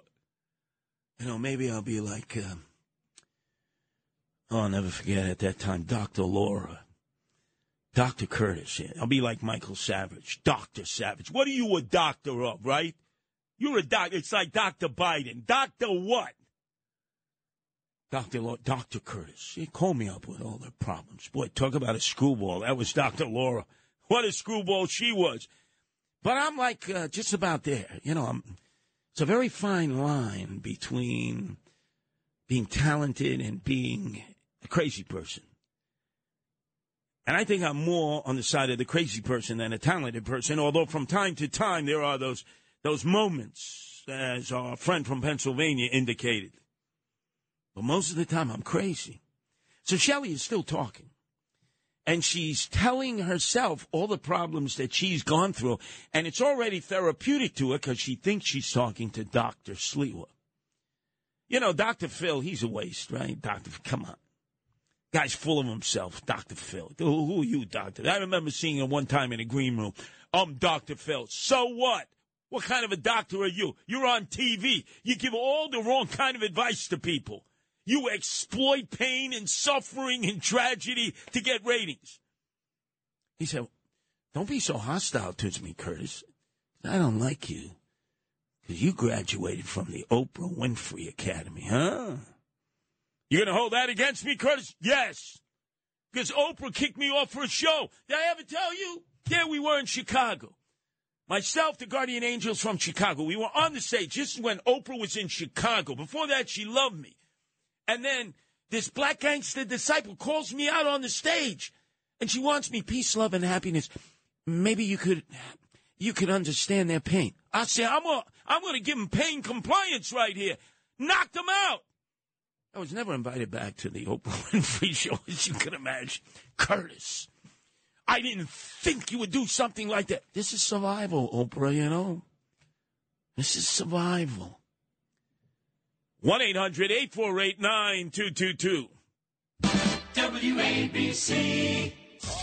He knows New York. He is New York. Cred that the others don't have. Curtis Sliwa. Talk Radio 77 WABC. There oh, oh, oh,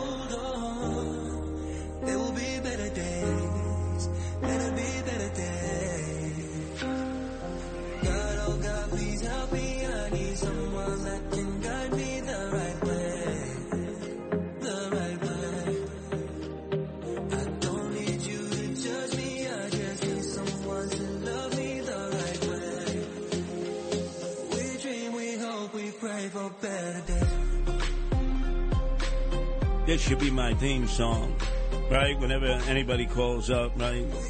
Uh, how you doing? And then the other host and hostess, no, how you doing? How's the wife and kids? Oh, I don't know. I, I love Mark Levin. He gets into a rage. He almost pops blood corpuscles, right? And then people say, how you doing, Mark? Oh, I'm doing great. Right after this diatribe, right? Not me. How do you think I'm doing? I've had better days. My city is falling apart everywhere I look. I'm seeing, I'm seeing my neighbors leave in mass. The same callers I've had now, instead of them calling from Bensonhurst, and Mid Island and Staten Island and Bayside. They're calling from Sarasota, Florida, Athens, Georgia, Arlington, Virginia. It's the same callers. They've escaped. How do you think I'm doing? I'm miserable. And what I want all of you to do is we got to make a difference for cops who are under attack. I am so disappointed in the PBA, Pat Lynch, and all the PBAs because they have left these two NYPD female officers out to dry. Or maybe they don't even know what's going on. Maybe I'm just ahead of the curve on so many things. Get a pad and pen, write this down. Hey, if you got your cell phone, iPhone, you got your smart pad, whatever you got, write this information down because we cannot allow this to happen. Two NYPD officers, females, in Queens have been stripped of their guns and shields in the aftermath of a deadly crash involving a stolen ATV that was being driven by a guy who was charged by Darcel, opened up the jail cells, Clark, in the Bronx, with attempted murder. And then she released this animal into the streets. Can you believe this? We've got two female police officers who are hanging by a thread in terms of maintaining their career. And I'm sure they love police work. Nikitas Janios and Myra Cardona Quintero of the 108th Precinct were placed on modified duty. And the expectation is that they will be fired by the Missing in Action Police Commissioner, Sewell. Now, supposedly they're investigating why they were chasing this ATV that was stolen. That was being driven by a guy who was out for attempted murder from the Bronx by Darcel. Open up the jail cell, Clark, the DA there. And they took all kinds of maneuvers. They went down the side streets, they cut him off. And then he ends up going up the wrong street at 150 in the morning in Long Island City off Jackson Avenue and crashes into an 18 wheel tractor trailer and dies. Oh, where's the wake? Where's the funeral? I really feel for the guy. He's out on an attempted murder charge. He steals an ATV. He's driving crazy through the streets, endangering others. And these two police officers, and let me be honest with you, they've been told do not chase dirt bikes, ATVs, or quads. Let them be modern day barbarians, just taking over control of our five boroughs. And these two women said, We're not going to let him do this. Look at how he's driving. He's driving up on the sidewalks. He's driving the wrong way down streets. He's going to end up killing somebody. Little did they know who he was. Angel Lopez from the Bronx. Records show that Lopez was arrested in the Bronx in April on an attempted murder charge and released, and he has prior arrests for robbery. There was another ATV that was stolen. Another Gavone was on his ATV side by side. His name was James Hendrickson. When uh, his degenerate pal crashed into that 18 wheel tractor trailer, killing himself, he did the bird. He didn't even stay around. He didn't call 911. He came back later, and the cops say, oh, yeah, we held him, but we released him. He has some outstanding warrants. But they wouldn't specify what the warrant was for. Now, you know what's going to happen. They're going to make examples of these two female police officers. They're going to wash them out of the police department, probably a police department that they love. And uh, now you know why we see these marauders going up and down the streets. All five boroughs, you see them ATVs, quads, dirt bikes. So, what the hell are you doing on the street with a dirt bike? Many of them, most of them, stolen. They don't have any registration, they don't have any licenses. And the cops cannot do anything. In fact, recently, about a month ago, you may have remembered, Matt Place, I was going crazy right here in the studios in the afternoon because I saw these marauders, these barbarians, 400 going up the streets, down the streets, Even Greg Kelly the next day was a totally different part of town, saw them and described them on the air. And I walked into the 19th precinct after the show and I said, guys, I said, Curtis, we know why you're here. And they looked down and they said, we're not permitted to follow them, chase them, or arrest them. This goes back to uh, orders issued by Comrade Bill de Blasio, the part-time mayor, the dope from Park Slope, who had Dermot Shea, his lapdog police commissioner, who rendered the police impotent, reactive, not proactive. And Eric Adams, the swagger man, de Blasio 2.0, has done nothing to change it. And the police commissioner, Sewell, has anybody seen the police commissioner? Hey, where is she? I'm all over the city. I haven't seen her one time. I go into precincts all the time. I go into transit police precincts. I go into PSAs, which is where the housing police are housed. I said, hey, when's the last time you saw the new police commissioner? Curtis, don't ask us that question, please.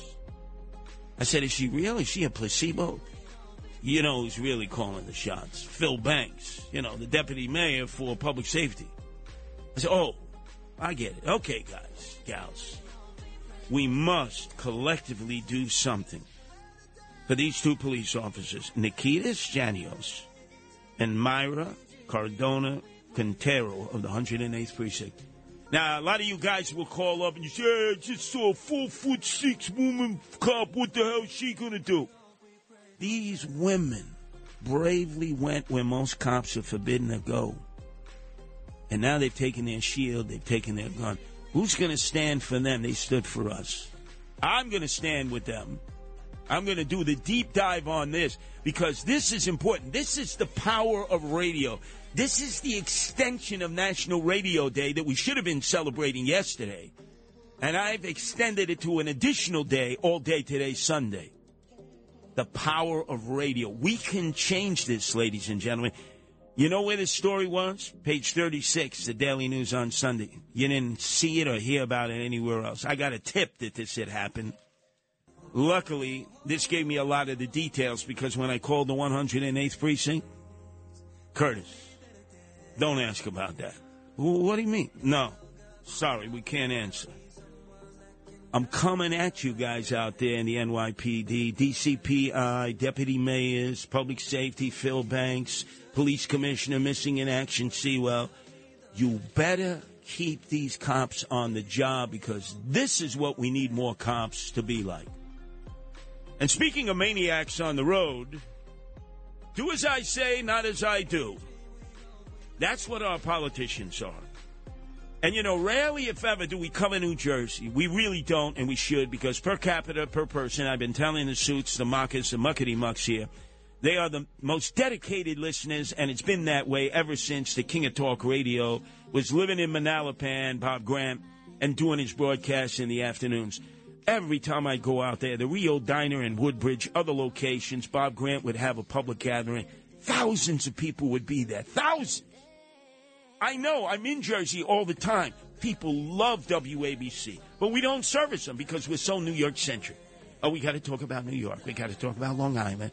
We got to talk about the Mid Hudson Valley. Mid Hudson Valley, that's like trying to reach for your, uh, your, uh, your solar plexus. Look at this. We have a Jersey City Councilwoman, Amy DeGise. She's elected at large, which means the whole city elects her. And you know what she did?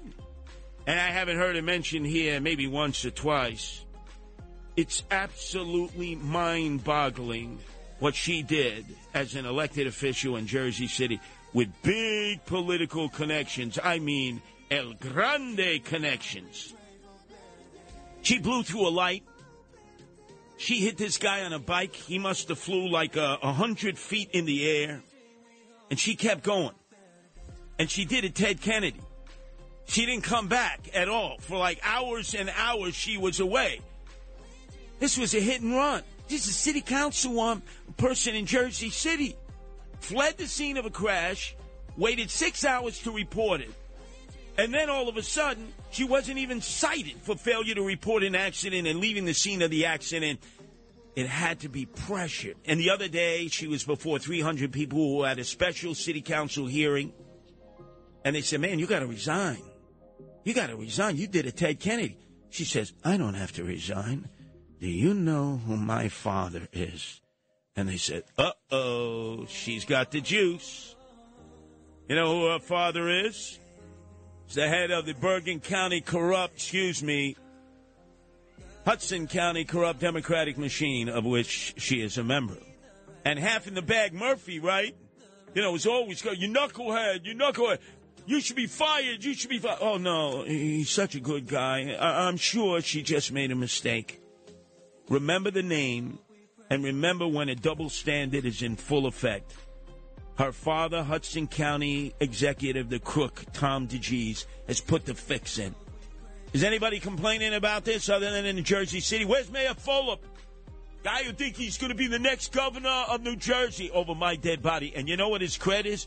Oh, he's a graduate of Goldmine Sachs. Oh, you did real good with Corzine and real good with Half in the Bag Murphy. You're going to elect another alumni member of Goldmine Sachs? Maybe he'll call you knuckleheads too. What's going to happen to this city council woman? What's going to happen to DeGise? She thinks she can write it out. Are You going to let her write it out? Of course you are.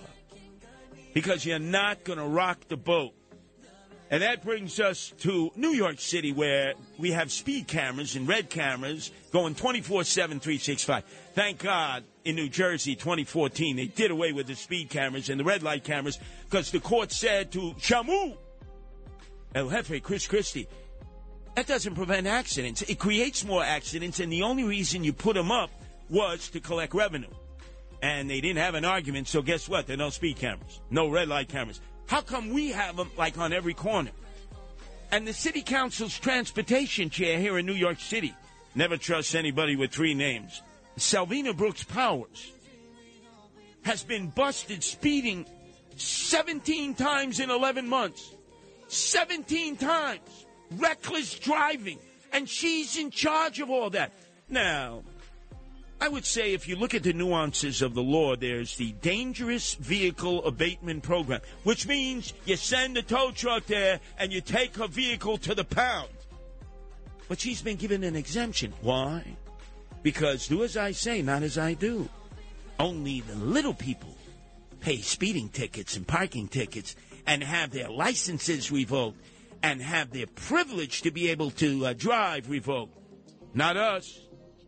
And then, you know, our city controller, Brad Lander, socialist, he was the one touting, oh, we need more speed cameras, we need more red light cameras.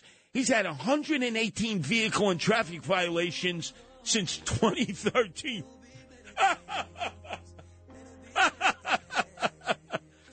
118 vehicle and traffic violations since 2013. And he goes, Well, you know, I don't. Now I have a, a police officer who drives me around everywhere. You provided me suckers with an SUV because I'm the city controller. I don't have to drive anymore. It doesn't matter. He's got the private car. It's dangerous vehicle abatement. Send the police tow truck, impound his vehicle, and have him take a driver safety course. That's all part of it. How come only the little people do that? And all the biggest fish. My nemesis in the mayoral election, uh, Eric Adams.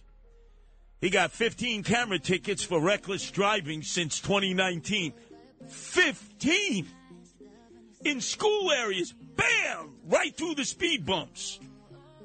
The city speed camera only issues a ticket if the driver is exceeding the posted speed limit by 11 or more miles. That was the old rule. Now, if it's a mile over, bam, they hit you with a ticket. And so he did the rope a dope. You know, he said, well, that really wasn't my car. I think he should be forced to produce his private car. He doesn't drive anymore. You know, he's taken around from place to place by police in an SUV that we, the sucker taxpayers, pay for. But I want to know if he's paid off these 15 camera tickets in which he was like Speed Racer. And notice who imposed all the additional speed cameras, red light cameras, and now they operate 24 7, 365. And let's be honest, where did they put them? In neighborhoods where they know your checks won't bounce. Need I say anything more? Highland Boulevard, Woodhaven, Cross Bay Boulevard, Schmucks. You not only pay taxes, they not only raise the fees and the fines on everything, they're not only going to put congestion tax over your head. $9 to $23. They have all these freaking speed cameras and red light cameras that they don't pay, that they don't have their cars impounded, that they aren't subject to the dangerous vehicle abatement program where their personal car is impounded and they have to take a driver safety course. And you see, it doesn't differ. The Hudson River may separate us, but that's why I don't trust any politicians. It's all about I and me, not us and we. WABC.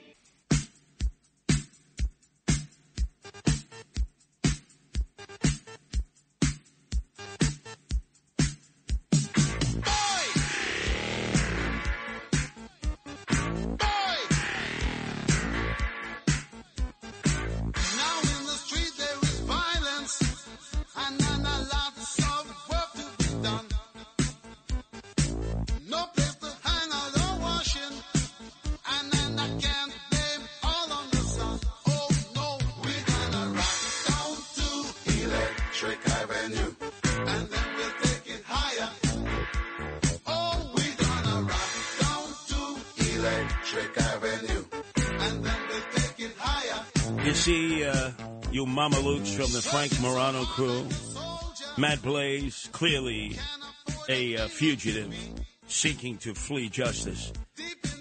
Ken, man who's always on Ambien, and Alex with your nose so deep up Frank Morano's tuchus that I could barely hear you mumbling. Producer of the other side of midnight. There are $500 million of tickets, parking tickets that have not been paid in New York City. $500 million. So all the major corporations, uh, they get screwed and constantly get ticketed because they got to unload their goods. They got to make deliveries. People in government, they don't care about business. So they go in, and if they're a major corporation, they'll pay 10 cents on a dollar and they'll negotiate bundles, bundles, bundles. But if you're an average, everyday person, you're screwed. How many times have you seen Matt Blaze? They'll say, "Oh, you know, hey, at the restaurant tonight, the judge, he- he's got the main seat here." They say, "I know that guy. He's a traffic judge. He doesn't even wear black regal robes. What are you putting him at the main?" He's a judge. Uh, you know, I never know. Maybe he can fix my tickets. So, lots of people are having their tickets fixed in New York City, but guess what? If you're the little people, like Leona Helmsley said, only little people pay taxes and fees and fines. And if not, we take your house, we take your property, we take your dog, we take your wife, we take your kids. And yes, eventually we'll come and take your guns too. Well, UPS drivers, right? The brownies, you know, they wear all brown. In fact, if they were out there today with the illegal aliens getting all that free stuff, the illegals would have run because that's exactly the kind of uniform that La Migra Immigration and Naturalization Service ICE wears, the brown uniforms. But now the drivers are saying that the brutal heat is endangering their lives and they don't want to drive those brown trucks anymore. This is the problem in America today. They wear those shorts. I, I hate people who wear shorts. I'm obsessed with that. Cub Scout uh, leaders, you know, uh, Boy Scout leaders. They're guys like 52 years old. Their their bellies are hanging over their belt, and they're wearing those stupid shorts. UPS drivers, right? And guys, they're wearing the shorts. Cops, I hate it when I see a cop wear. Come on, man, man up, woman up. So anyway, UPS drivers are saying that the brutal heat is endangering their lives, and they want air conditioning. That's the only thing we haven't given the illegals, right? Guaranteed air conditioning. You know, Frank Morano is like the last survivor, the last person who looks forward to sending mail with a good old fashioned postage stamp on it. Not junk man, real mail. Frank will sit down and handwrite a note just for the pleasure of being able to send it across town with a postage stamp that he licks. Old school. It's better than sex for him. Well, let me conjure up the old, the old uh, axiom of the United States Postal Service. Even you guys, members of the Frank Morano crew, the Mama Luke, You probably remember walking into your post office as I did as a kid. And that's where we always learned who public enemy number one was, right in the post office. That's where the FBI, forever busting Italians at that time, later changed the acronym to forever busting Islamists after 9 11. But that's where you would go and you see Whitey Bulger, Osama bin Laden, whoever was public enemy number one. And then on the side, it would say, neither snow nor rain nor heat nor gloom of night stays these couriers from the swift completion of their appointed rounds. And the moment I read that on the wall and then I looked in the back room and saw them all sitting down like gold bricks, you know, no show jobs, blessing the bundles as it went by on the assembly line, I knew too that that was false propaganda. The age of Camelot, false propaganda. And now UPS drivers saying the brutal heat is endangering their lives. How, how are we going to get all the packages around? Now that you've closed all the mom and pop shops, right? That's right, Amazon. I hate you, Jeff Bezos, for destroying all those mom and pop shops out there. Oh, so you'll be the only one delivering packages, right? We got to go to you, Jeff Bezos, and help pay for your $500 million yacht. And now he's complaining about the FBI. Jeff Bezos, right, complain, oh, the FBI is giving me a problem. They're all saying that now. Oh, uh, Angelina Jolie in a continued battles with Brad Pitt, right? Oh, the FBI is, is against me. Notice how they're all coming out against Efrem Zimbalist Jr. and the FBI. Remember that great TV series when we were kids? I got to dedicate one of my programs to the FBI because I've seen the good, the bad, and the ugly. I ever tell you, Matt Blaze, there they were, the FBI agents sitting around a table downtown. They had a confidential informer in the ranks of the Gambino crime family who told them four years after my kidnapping and attempted murder on the orders of John Gotti Sr., John Gotti Jr., and the Gambino crime family that they knew who did it and they could have arrested John Gotti Jr. No statute of limitation, triple life without parole. And the FBI looked at one another and they said, We're going to give up a confidential informer for that big mouth? That guy who says that FBI stands for forever busting Italians? Not. Oh, yeah, I'm joining the crew. You got Rudy, he's on the jockstrap of the FBI. You got Trump. You got Angelina Jolie. You got Jeff Bezos. It's pylon time, right? It's okay. We can't do that tonight, but we're going to do an extensive analysis of the FBI. I love people say, oh, you know, it was much better years ago. Yeah, with J. Edgar Hoover in a dress? 50 years, a totalitarian dictator. Presidents were afraid of him. He set people up. And then he had his uh, boy toys, second in charge of the FBI. They go over to the track in Arlington. They'd be playing the ponies, the races, thinking they were winning. And it was Frank Costello, the head of organized crime, that was fixing all the races. And then what did uh, J. Edgar Hoover come out and say? There's no such thing as organized crime. You think now is worse than then? You're delusional. Delusional. WABC. Check this out. No one knows New York better. The founder of the Guardian Angels, Curtis Sliwa. And you can't compete against that. On 77 WABC.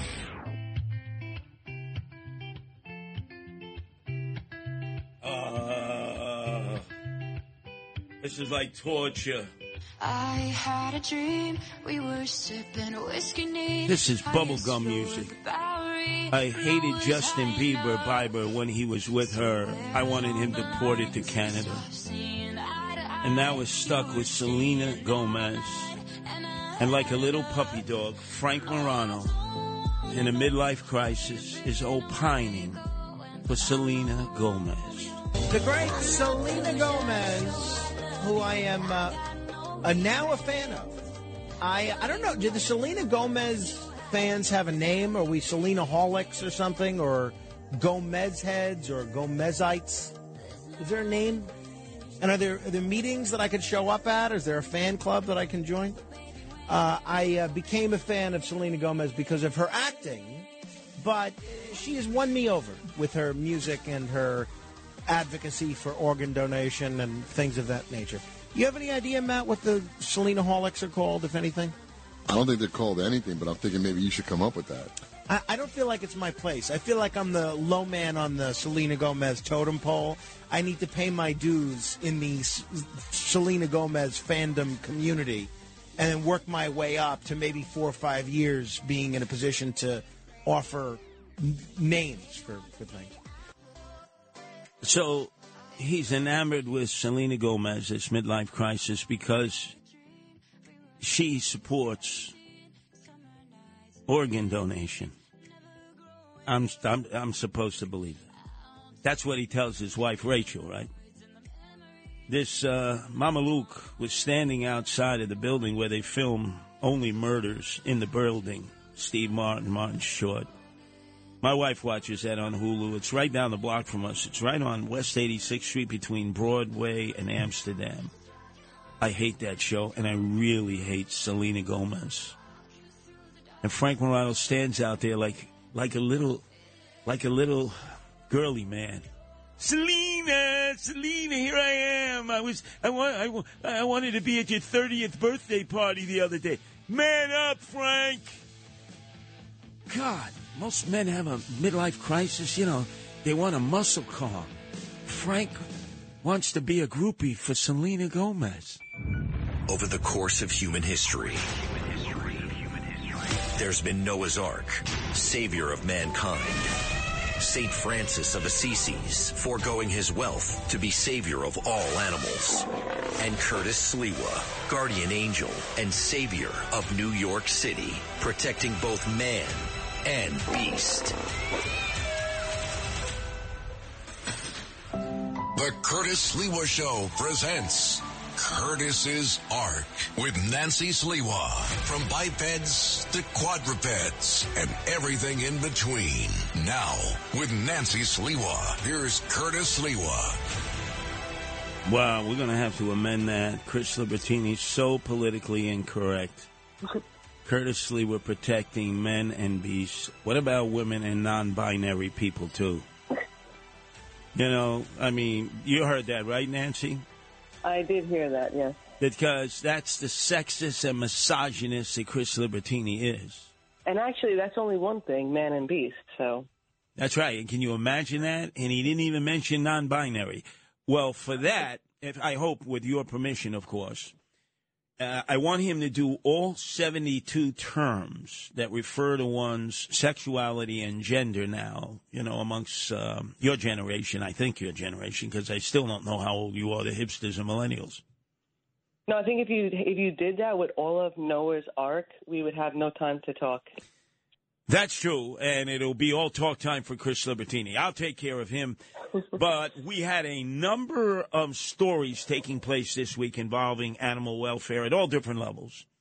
And as I have oftentimes told our many listeners, because this is the most listened to, most interactive portion of the many hours that I do at WABC and the most called in portion, that at times we don't just talk about animal welfare news and give advice and try to help people with their needs. But sometimes we're actively, uh, proactively engaged. And there was one story I spoke about during the lunchtime edition, uh, in which I'm on Monday through Fridays after O'Reilly. Uh, he's on from 12 to 12:15, and then I'm on from 12:15 to 1 o'clock, uh, in which I was talking about a dog uh, who uh, an emotionally disturbed person had on Reade Street. Uh, you've been directly involved with all of that, uh, with a lot of other helpers. Can you g- get us up to speed on that? Sure. So, uh, you know, this dog was, um, you know, uh, had abuse uh, going on toward it. So a number of people had, uh, you know, come forward to relay stories uh, regarding that.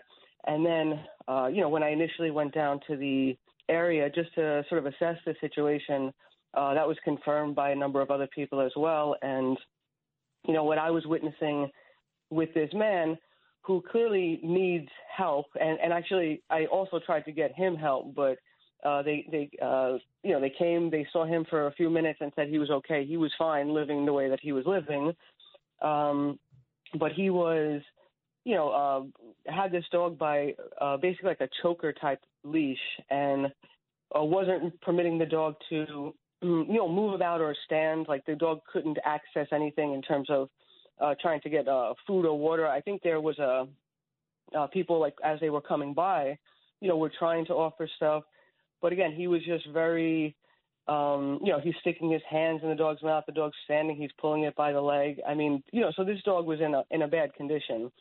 So, uh, you know, um, yesterday. I was in the area too because you know this is a, a spot where there's not a lot of traffic during the weekends at all.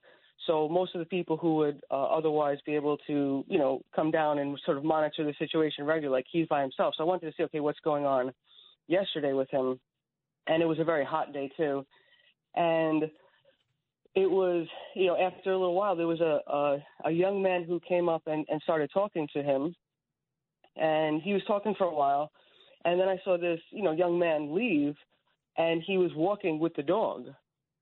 So I immediately just made a, a beeline to him to see like what had just happened, and it was a really uh, incredibly nice young man who is also homeless, living on the streets, who had seen what this uh, EDP had been doing to the dog, and because he had you know befriended him in this way, he was able to get him to give him the dog, which was just amazing. And I told him about, you know, yeah, we, we were trying to help this dog and get the dog, you know, to the vet, get, and he was so happy. It was, I said, it was just fantastic that everything just came together so so wonderfully well. So now the dog has uh, the dog's inside. It's in it's at a foster right now.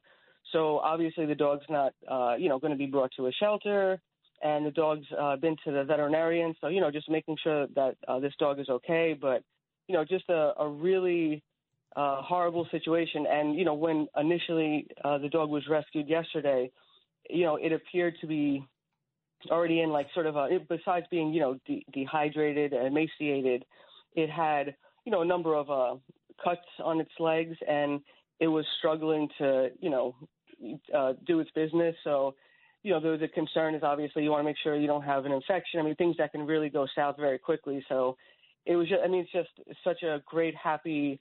Uh, resolution to this situation, and uh, unfortunately, the man is still on the street without any assistance. Yeah, well, that's just three blocks from City Hall on Reade Street, off of Church Street and Broadway. Um, and yet, this guy was out there, easy to see. Uh, when we were there, the one night I was there, he had the dog in a chokehold almost. Yeah. In Yeah. order to prevent the dog from even moving because he had him on a leash. Uh, I wanted to just take the dog right there, and everybody said, "No, no, no, Carlos, calm down. You're going to get arrested." I said, "Ah, so it'll be the 78th time. Big deal." But cops had passed by, all kinds of people had passed by, and it just shows you how impotent our society is. That everybody who could have did uh, something did nothing. You know, who was at a uh, civil level involving government because they're just too afraid to make a decision that just has common sense. This this dog was suffering in the street, suffering. Yeah, and and again, it was in uh, like this sort of tipping point situation where obviously now the dog's been on the street for you know in this heat wave for a while, and you know he doesn't have any access to any food or water on a consistent level aside from what people are giving. And actually, at one point when we were there that first uh, that first time to just assess, uh, I went up with a woman. I saw a woman talking to him. So a woman who works in the area had also noticed this as well, and she had been uh, periodically bringing, you know, food for the dog. And what this man says when she's giving the food to the dog, it's like she, you know, letting them know "Oh, you have to release the the chain so the dog can eat because, like you said, he's just totally smothering this dog. And he said, "Oh, if you give the dog food, it's just going to eat." like that's his thinking. So, I mean, again, it's it's almost like he was trying to limit the amount of food this dog had. So, I mean, just a really, really, really bad situation. And again, three blocks from City Hall, every conceivable agency of city government is in the area, so they had to pass, they had to see, they had to be. Uh, People had to be talking to them. Hey, Joe. Hey, Sally. Can we do anything? Look at this dog. It's suffering in the streets. that block actually um, was filled with almost half of the parking was taken up by city agency cars. So they definitely are there every day. And put aside the needs of the dog, which obviously most people were interested in. It's interesting. Most people were concerned about the dog, not the emotionally disturbed guy. But he's left out there to wallow in his own defecation, his own urine. He's a danger to himself, to everyone else, and he's just left there. Three I mean, blocks. And again, I mean, I had even reached out specifically for this man, and I, I, I was there when they came to do, I guess, their equivalent of a wellness check. I mean, it was less than three minutes that they spent with him before deciding he was okay, which completely makes no sense.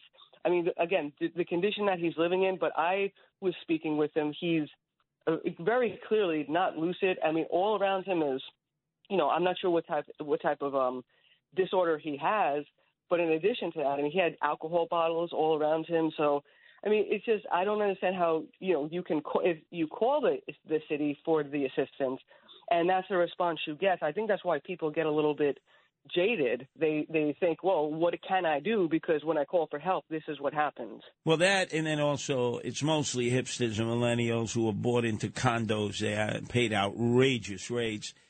And many of them came down and they appreciated what uh, you were doing, Nancy, with the other volunteers. Uh, but none of them picked up the garbage. I spent my time picking up all the garbage. I mean, that, yes, I know. I know. they could have done that. That, that was not threatening at all to the emotionally d- disturbed person. It wouldn't have caused a problem. But there was garbage everywhere, and you're saying, man, people got to start doing some things for themselves and not always depending on government. I mean, and even with the fact that there was a number of these uh, outdoor eateries, so people are willing to sit outside at the restaurant where there's garbage strewn around, but they're not going to pick it up themselves. That's I find that odd too.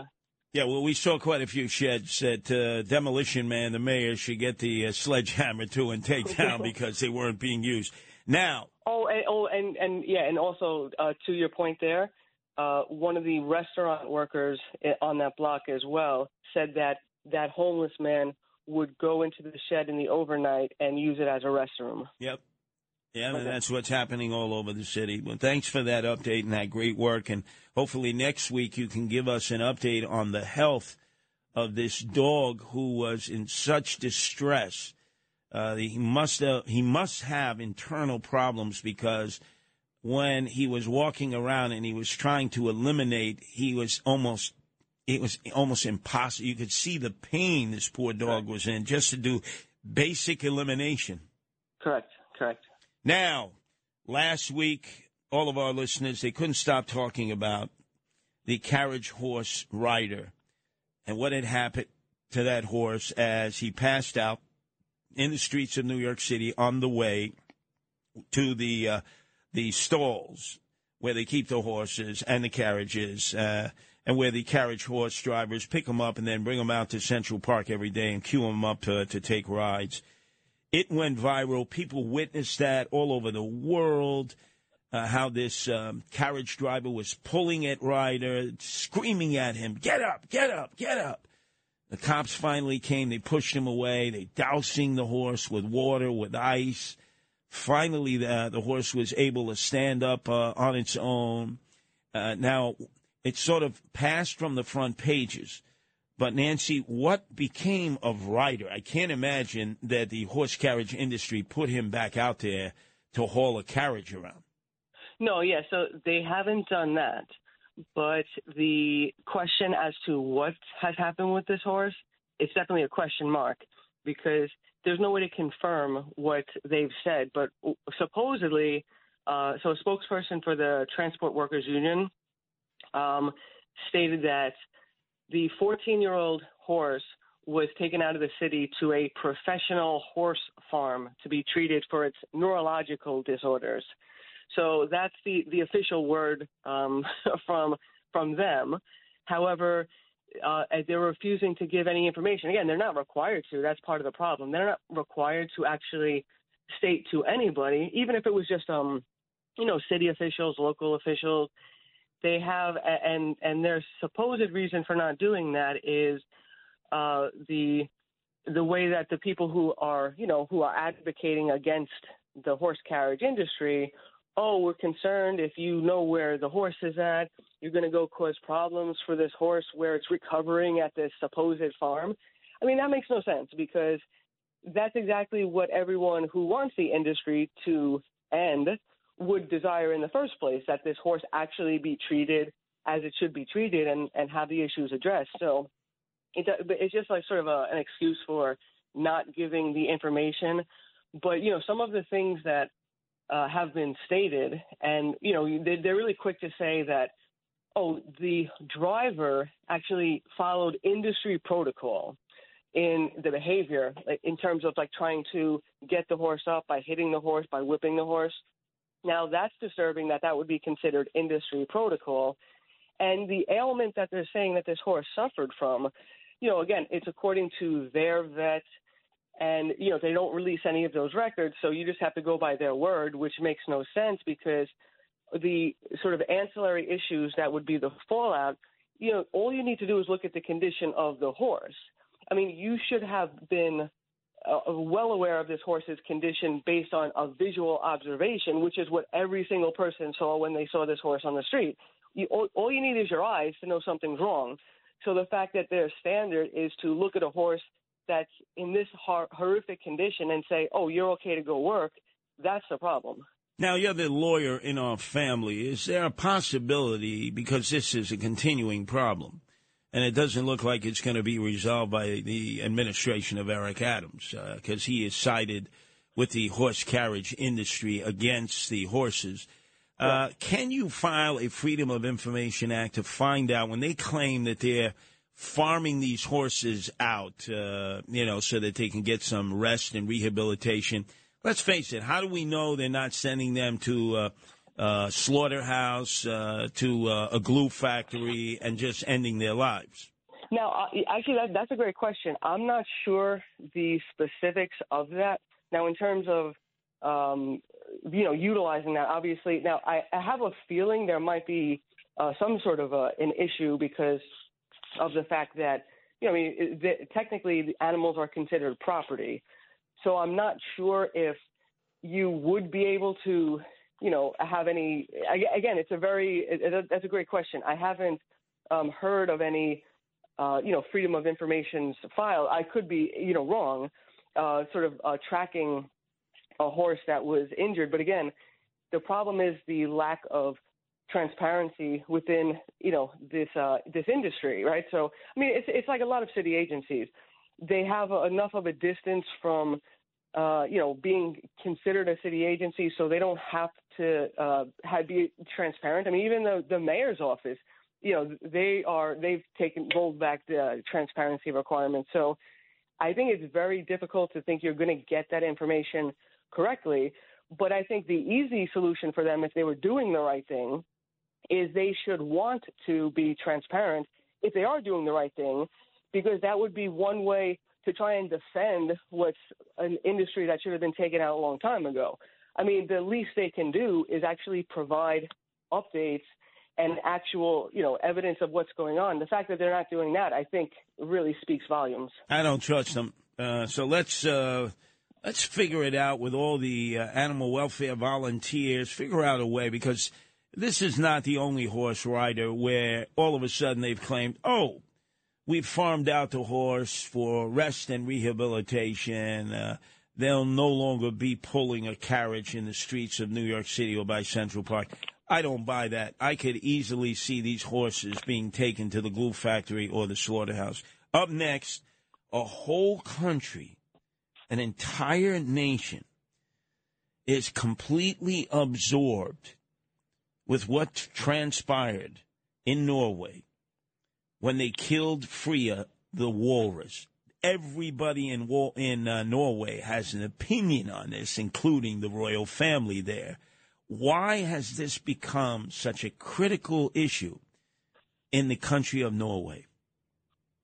Uh, well, because Norway has uh, sort of a you know this sort of image of being so uh, eco-friendly and animal-friendly, and you know, a very peaceful country. So the idea of what the you know the government uh, did, which was basically order a hit on this this walrus, is really disturbing to people. So this walrus had uh, shown up and uh, been at a, a marina for quite a period of time, like in that sort of area.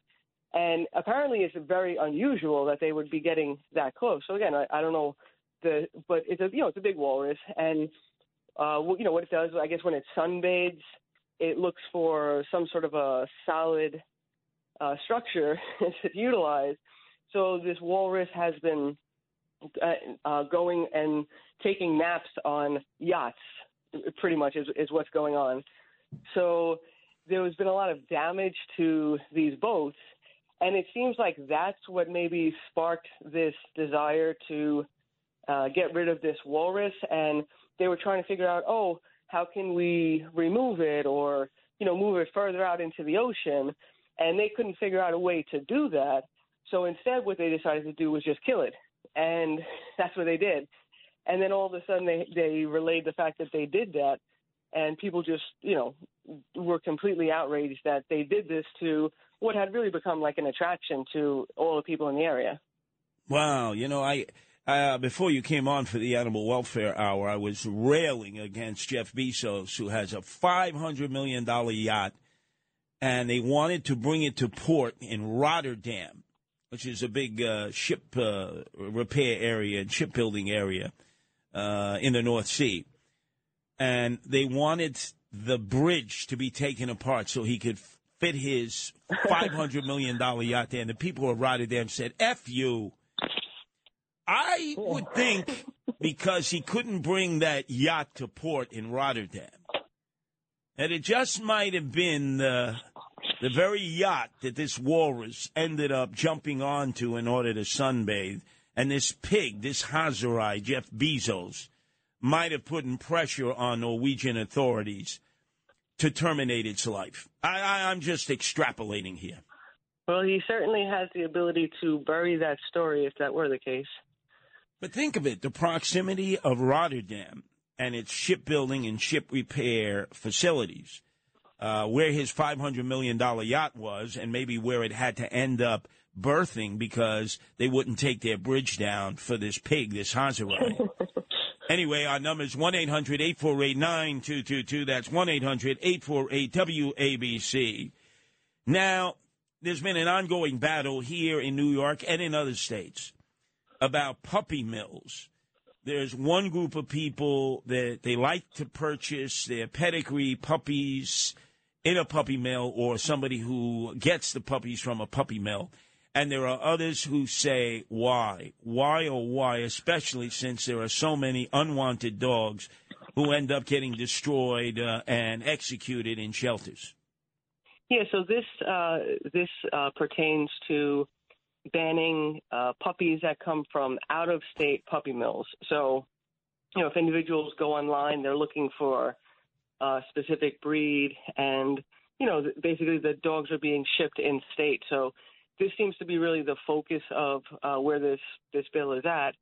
And now at this point, the Assembly and the Senate they they both passed this bill um, banning this, but it's been sitting on the governor's desk since May 10th and it's yet to be signed, and there's no uh, clear indication as to why it's not being signed uh, in terms of like whether she's against this or she's, you know, she, again, it, it's not clear why she's not signing it since it's clearly been, you know, approved by uh, both of the houses and then, you know, the public opinion as well. So, but this is what, you know, the call is. And, you know, obviously the idea that the shelters are overflowing. So you know, there is something to be said for the fact that the shelter animals, they're, you know, they're going to be more uh, attractive if you have uh, less of a flow of, you know, a lot of these animals that are in many ways, you know, uh, you know, people get them for all sorts of reasons, but you know, certain breeds uh, charge a lot of money, so people sometimes want the certain breeds, and but the one thing it doesn't do, it doesn't address the uh, puppy mills that exist in New York, which is actually uh, that, that ties into like a another uh, situation like recently where in Staten Island there was uh, 24 husky dogs that were living in uh, a fenced-in lot in Staten Island. And you know, apparently, you know, they called. Uh, people were calling. These dogs are living in horrible conditions, and it was just atrocious uh, how th- how these dogs were living. You know, like had like two trailers set up, and there's no air. They had no water. There was like a, a big uh, kiddie pool with green water in it. They had no food except for like some things that were there that had maggots on it. There was a dog uh, tied up to uh, a fence where it couldn't even access anything. Its neck was uh, bleeding from the the chain that it had. There was a mother puppy who was underneath a mother dog rather who was underneath the trailer and had puppies and one was you know one was already dead. By the time they showed up all of these uh situations so now this is like an in-state breeder right? So the law it's great that that's the focus of what they're trying to do like you know uh focus on shelter pets and not you know creating new ones and but and uh uh, these puppy mills are also the biggest abusers of animals to begin with. The, the ways that the conditions that they actually breed puppies, they're the biggest abusers of animals. So there's a reason why you want to, you know, end this industry and you know do everything you can. So the fact that she's stalling on signing something that's been approved, you know, again, these are all the the hurdles that you that you face. I mean, something so simple, just sign this, and you know we want to move forward way past further than this, but you know, dragging your feet on such a simplistic notion. Well, the other night, uh, Staten Island Borough President Vito Fossella was part of the Cats at Night roundtable discussion, uh, which he oftentimes participates with. This is the second time I've spoken with him about animal rights issues as it relates to Staten Island. First was about the shelter out there that is so small, so difficult to get to, way out on the South Shore. Uh, and he has promised that he's going to work to expand uh, its space. And then when I spoke to him about the Huskies that were being abused there at this pet mill, he said, "Yeah, we should definitely do something." So, uh, on behalf of WABC, because our owner operator uh, John and Margo Catsimatidis are such great animal lovers. Clearly, Vito Fossella is the Staten Island Borough President. You and I will be having a meeting with him coming up so that we can address some of these issues because he definitely wants to do something to make a difference in the shelter that's out there and amongst those that he knows out there are breeding animals and are abusive in the way they're raising them. Yeah, and and and even like I mean, and it, that's why it's so important because the laws that are in place that exist for the animals are virtually non-existent. So you have to stomp it out initially. I mean, this this guy who is you know been brought up on all these animal abuse charges, even though they're in the care of the ASPCA, he technically is still the owner, even though he's on trial for their abuse, which is extremely clear the abuse that he's done. But he uh, he actually said that um, through his lawyer he rejected pr- the prosecutor's request to have the dogs fixed, provided with dental care. He so he still has the ability to make these decisions when he's on trial, and they've already I mean they've already seen the abuse of these animals. This, they still aren't standing up for the animals when the animals need them to do so. So yeah, that you have to be very, very proactive. I mean, you know, th- there's no time to be waiting on these issues. Well, I want all of our WABC listeners who participate in this animal welfare edition every Sunday night from 11 to 12 to know that uh, the Staten Island Borough President Vito Fossella is not a Johnny come lately to this issue. He's been an animal rights supporter for many, many years. And we will meet with him. We will go out to Staten Island. We will deal with the animal abuse issues in Staten Island, how to uh, improve the shelter that's out there that's so small as part of the shelter system of New York City.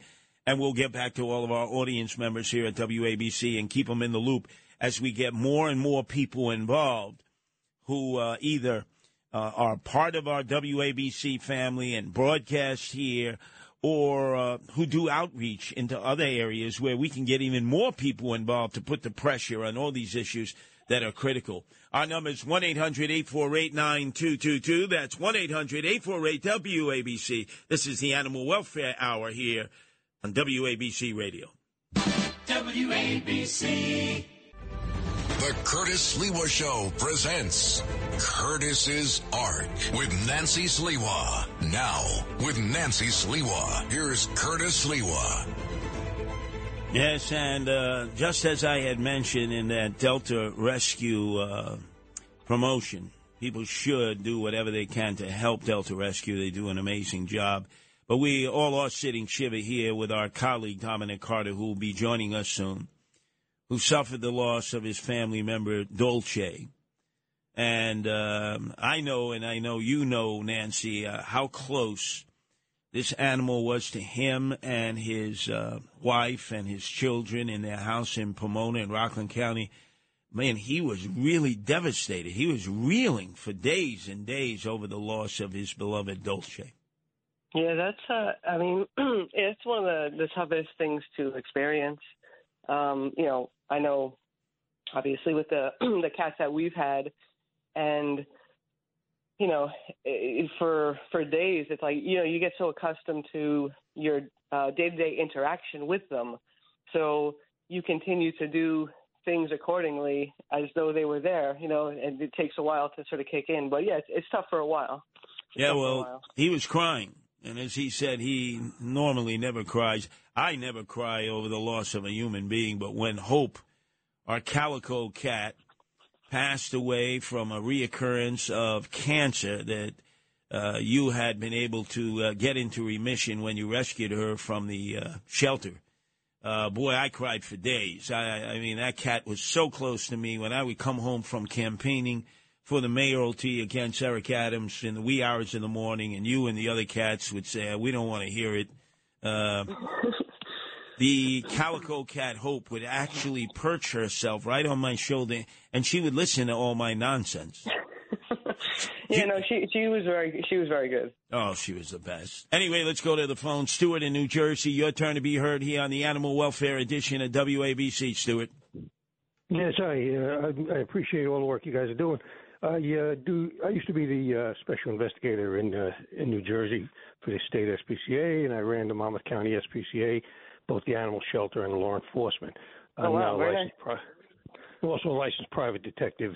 I run animal cruelty enforcement services, and we investigate uh, and bring for prosecution animal cruelty cases. Oh, very great. And, I love uh, I go throughout the entire country.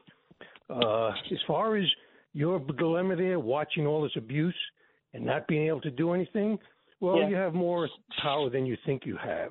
In New Jersey, and New York is almost is like a sister state, citizens can file these complaints. Problem is prosecution, of course. But if you can get a prosecutor to take these cases, citizens who have standing, legal term, if you see the abuse, like the dog you spoke about that was being choked off by the uh, homeless guy, uh, you can go and you can file that complaint. Dogs can be confiscated and held as evidence. And when an animal is held as evidence, you can provide any and all care necessary and make the cost of the operator, the uh, owner, uh, responsible. And upon conviction, you can get forfeiture of the animals, all animals, not just the ones that are being abused, all animals in his, his or her care, and and you can prevent, as a probationary period, future ownership of animals for a finite period of times. That is. So is power. Now, now, have you? So, i i in your experience, is it enough that people say something, or do they need to record it? Because that's what um, some of you- the people have who to reach out gather to the us evidence told. pretty much. Well, what, what I do is I gather evidence of people. See, if I'm not going to see a case, for example, a dog is, uh, and I know the husky case you're talking about. Uh, Mhm. There's a lot of you. You have to know the statutes. You don't have to know them by heart. You look them up. Very Mm-hmm. simple. You look up all the statutes for the, each individual state. Did a case in Pennsylvania, did a case in Washington, did a case in Texas. I live in New Jersey. I know the New Jersey laws, upwards and backwards. You have to know the rules of evidence. That's constitutional. It's in the same in every state. That's not state law. And uh, basically, uh, you can gather the evidence that's going to show with, without beyond a, not beyond a reasonable doubt, but with probable cause. You can see an animal that's emaciated, that looks bad, could have cancer, it could be dying. You don't know, but you have cause to, to demand that this animal receive veterinary care. So you can, upon gathering the evidence, and that's a whole separate, uh, uh, not science, but uh, a skill which every person can do it. A private citizen can do it. And if you gather the evidence and you can show that this person is doing this or this dog is in this condition, and you can show that this violates the law of the state, you can write it up. I researched the case law. It's all online. You could look all this stuff up. You can go down. You could sign a complaint in the precinct. And then the case is handled by the prosecutor. In New Jersey, citizens used to be able to file complaints. I've done them. You can Google me, Stuart Goldman, S T U A R T G O L D M A N. You can Google the cases I've done where the authorities refuse to do these cases because they don't care or they're too busy. Yeah, exactly. Correct, yeah. They don't know. If you don't know, you ain't going to do. If you know, you're more likely to do.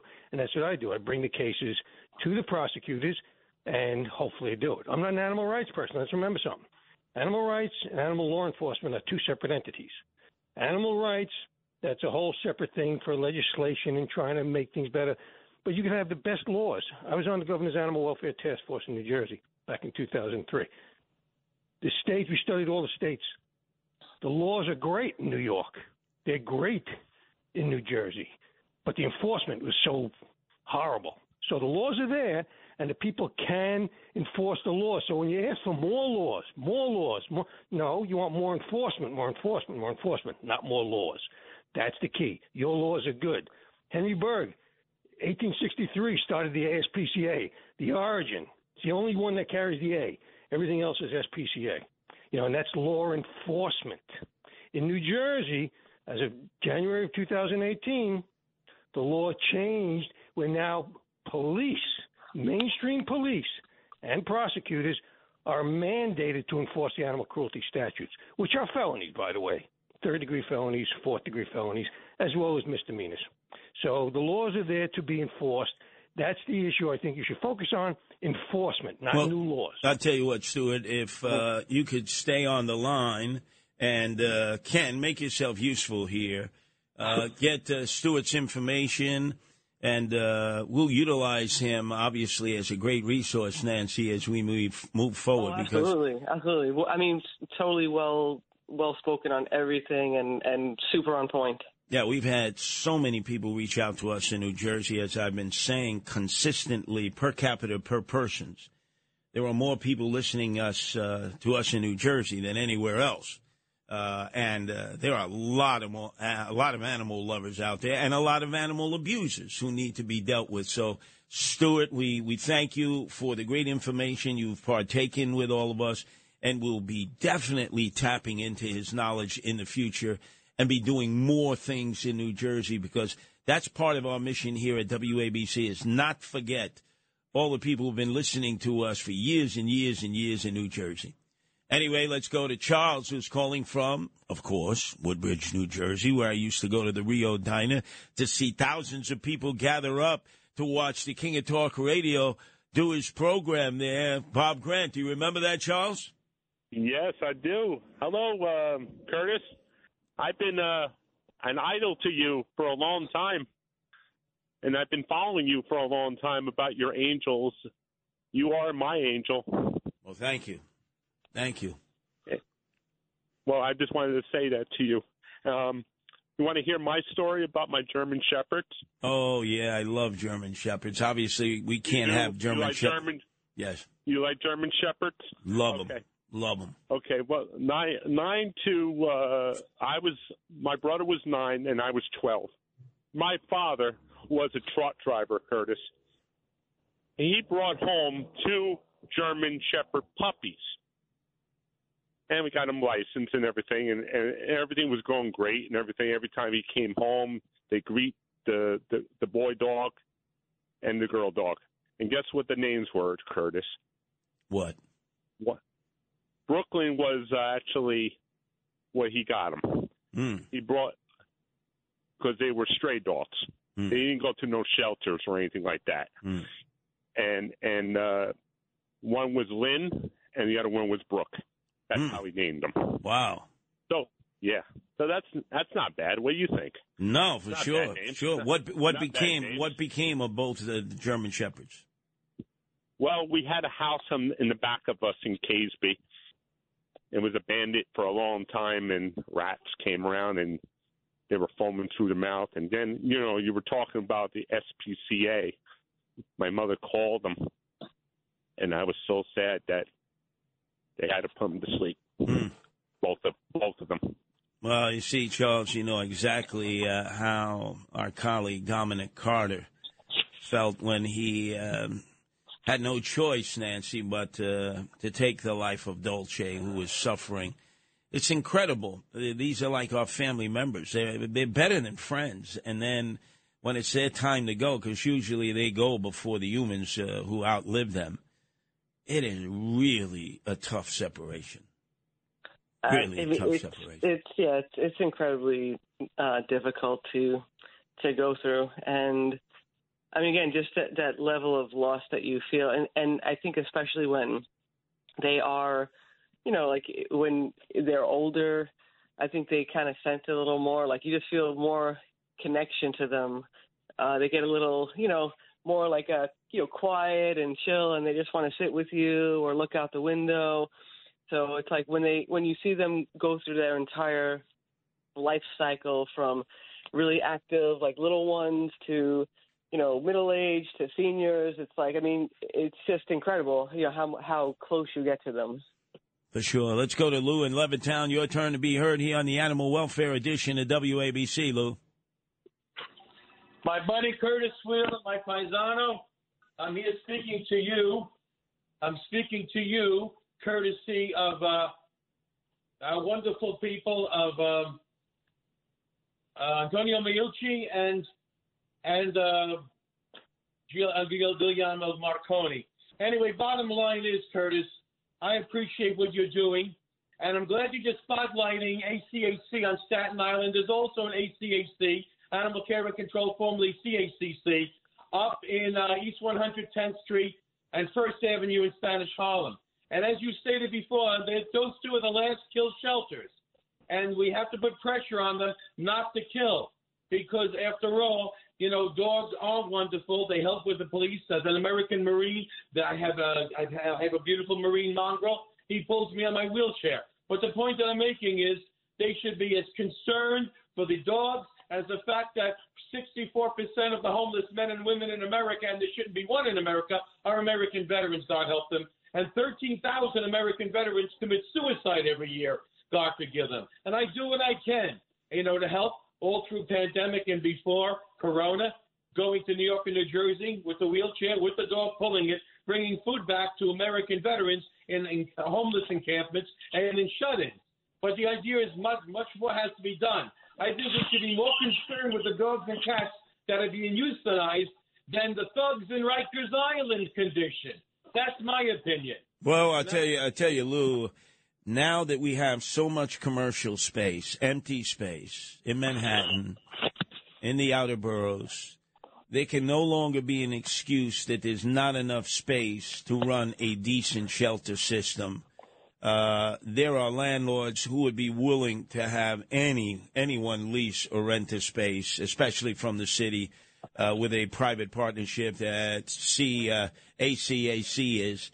Uh, they got a lot of money, and uh, we've we've been in all these places, Nancy. Probably without a doubt, the worst shelter of ACAC is right uh, off of Linden Boulevard in the heart of East New York, in the most crime infested area imaginable, where there are shootouts on a regular basis. Cypress Hills Project, Boulevard Projects, pink houses.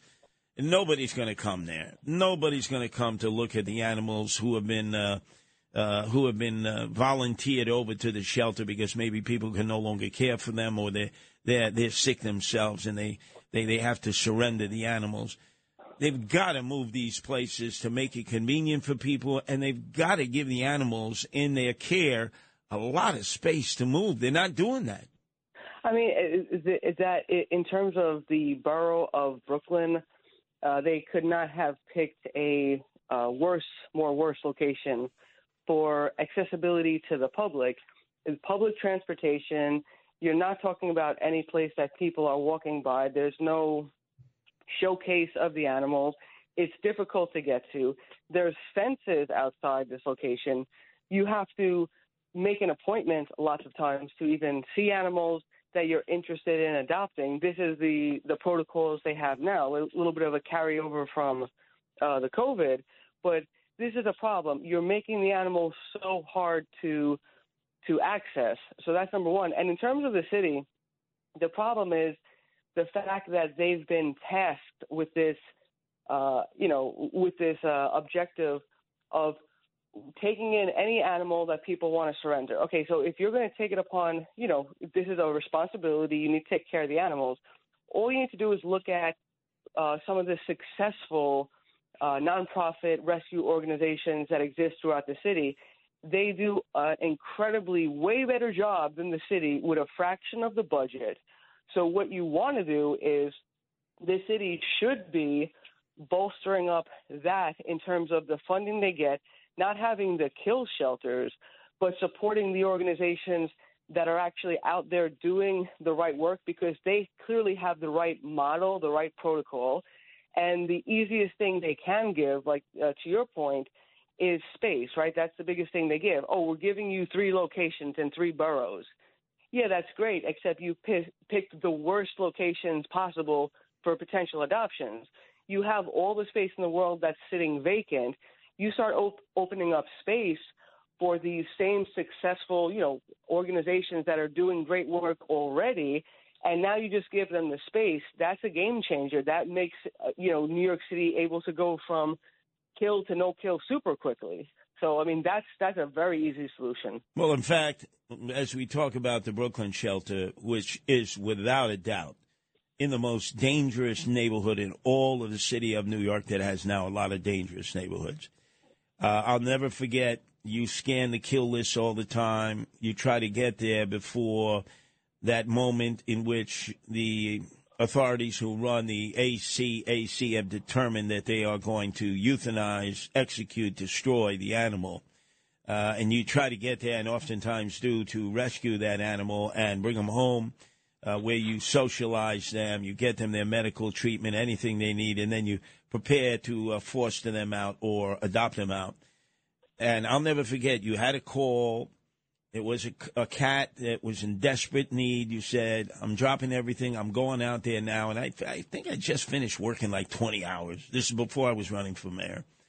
And I said, no, you're not going there. I'm, I'm coming with you. You're not going to that neighborhood. I mean, I grew up around there. That's dangerous. And it was in the summertime. Their, their time to remain open was till 5 o'clock that night. It was 2 o'clock. We were on Woodhaven Boulevard. We were just approaching Jamaica Avenue. Would have been there in plenty of time. And then you got the call that they were closing early, almost like a scene out of The Good Fella, in which the person there said, "There's nothing you can do. No, no reason to come. We executed the animal. I saw you break down in tears. You pulled over to the side. You were banging the dashboards, and I swore to Nancy at that moment I would run for mayor. Before that, I hadn't made the full commitment, and I said it then, and I repeated this story to do one thing, which was to make sure that we had no kill shelters. Uh, you remember that day? Uh, of, of course, I, I and uh, I mean we we had an appointment. They knew that I was coming. It wasn't as though this kitten died of natural causes. They chose to euthanize it prior to our arrival, knowing that a, a, a group was coming to pick them up and was going to do everything they can to make sure this kitten was okay. So that was uh, again just so heartbreaking. Um, you know, just uh, you know the the mindset of I'm ready to take in a kitten. Okay, bottle feeding. I got you know, all, and then oh no, the kitten's gone, just like that, like nothing. And and no, and and again, all the information is extremely light. Oh well, you know, the vets took a a second glance and said, no, it's probably not going to make it, so let's just kill it. Like, how is that even possible? You, I mean, when they hand over animals to people, and uh, most of the ones that we've ever gotten from the kill list, they have a variety of medical issues. They don't treat the medical issues. I mean, they do very, very minimal, um, you know, uh, things to address. W- what's interesting is they, you know, they give a, a lot of uh, different uh, immunizations, things like that. but they don't address medical issues. So the presumption is whatever you know. It's like you know, as is, whatever the animal has, it's your responsibility. So they're not taking any financial responsibility for whatever you're going to do medically to make sure that this animal survives. And yet they were unwilling to, you know, relinquish it, knowing that someone was coming to rescue it. I mean, again, just totally, I mean, ridiculous, absolutely ridiculous. Well, that's when I swore I would run for mayor, and then I was given the opportunity and. Uh, uh, on a platform of no-kill shelters, the very platform that our owner and operator John Catsimatidis had run on in 2013 when he ran for mayor. No-kill shelters. Unfortunately, I didn't get elected because had I gotten elected, like all politicians say, on day one, well, you better believe on day one, I would have visited all of those shelters and I would have told the administrators, you had better not kill not one of these animals unless there is absolutely no other way to save that animal or if it's in such extreme pain and suffering that the humanitarian thing to do would be to allow it to pass into the hereafter. I mean, that's what the uh, SARA legislation is all about. That continually, uh, you know, is rebuffed by the local officials. I mean, you have to set up basic parameters for care and say that if the goal is that your responsibility is to take care of these animals, we're required to. Anyone who brings in an animal, we have to take them. Well, the ancillary goal is you also have to keep them alive. It's easy for someone to take them in if all they're going to do is euthanize them, but they're not taking the responsibility for keeping them alive. That's the problem. And they're not providing minimum standards of care. So if you had a basic uh, standard of care, these animals would be fine. It's just we don't even have that. We have almost zero protection for any of these animals going into the shelter. So the city cries, "Oh, woe is us! We have to take them in." Yeah, but you don't do anything that's it has any successful record. That's the problem. Like you aren't the people who should be in charge of caretaking for animals because you're not doing it the right way. Now, if uh, anybody would like any further information or to get into contact uh, with you about an animal welfare issue, how can they do that, Nancy? Uh, well, uh, guardianangels.org, they can visit uh, that site and check out the uh, animal protection, but uh, you can email me directly also, Nancy at guardianangels.org. Nancy at guardianangels.org. Boy, we got a lot of work this week on the animal welfare front, and hopefully more good news that we can bring to our listeners, uh, same time, same place, next uh, Sunday night. Oh, and just to tell you, tell everyone too. So the the the, the cat's name, uh, the, the second kitten rescue is is Callie. Ah, that's right. We've come up with a name. Thank you for the many hundreds of people that gave suggestions uh, for the name uh, of the rescue, the four kittens. We're now on to the third kitten, and there's a fourth kitten. So if your, your name wasn't chosen for the first two, Peanut and Callie, there's really two more to go. There you go. WABC. New York's talk station with the king of New York. Curtis Sliwa, 77 WABC. It's all in the hips. It's all in, come on, work with me. It's all in the hips. Yeah. It's all in the hips. It's all in the hips. It's all in the hips. It's all in the hips. Get off of me. It's all in the hips. Hey, just easing the tension, baby. It's all in the hips. I'm on tonight, you know my hips don't lie, hips. Go, real slow. Don't you see, baby, I see It's all in the hips. They know I'm on tonight, my hips don't lie, and I'm Hips, hips, hips. attraction, attention. Don't you see, baby, Hips, hips, hips. Oh boy, I can see your body move. It's all in the hips. Attention, baby, like this is Hips, perfection. hips. No fighting, no fighting. No fighting. I am completely open. You know, I'm a nightlife mayor, and I like to test the product. That's our new theme song here for Eric Adams, your friend, the swagger man with no plan, who Dominic Carter this past week has hit more clubs at night than I thought I could count on one on one hand, and was with Slick Rick today and those degenerate hip hop monsters in Harlem. We are paying for a concert that they were putting on at 135th and St. Nick. Well, what was the uh, concert? Was it Harlem Week or was it was it? Why are you looking at me like that? Well, because the mayor has been anointed by them the hip hop mayor now. Well, he called himself the first hip hop man. Well, no, they actually anointed him because he gave them five and a half million dollars of our hard earned money for the hip hop museum. Well, I do think that's important. I, I have to be honest with you. Don't look at me like that. I believe, No, given no, given the historical importance of rap to the world, Sure, uh, Jay Z is a billionaire, right? He couldn't couldn't donate that and write it off on his taxes. And now he's the hip hop mayor. The hell? Why doesn't he just do the job? Right, I agree. I agree with that. I agree with that. God, it's so bad, Dominic. Yeah, everywhere you look. Everywhere you look. This morning, I have nothing but, well, technically tonight, right now, but when I start in uh, three minutes, nothing but one bad news story after another. Yeah, I, I try to change up, but it's sort of like, my God, just when you think it can't get any worse, it does. It does. And they refuse to name and shame the DAs. They, they, they say, oh, the DAs. It's like Right, right. Alvin Bragg. Right. Darcel opened up the jail cell Clark. Yes. And Eric Gonzalez in Brooklyn. Yes. See no evil, speak no evil, hear no evil. They are the three worst district attorneys in New York City, and you won't hear Hochul or Eric Adams name them or shame them. Love you, man. No, I don't go that way.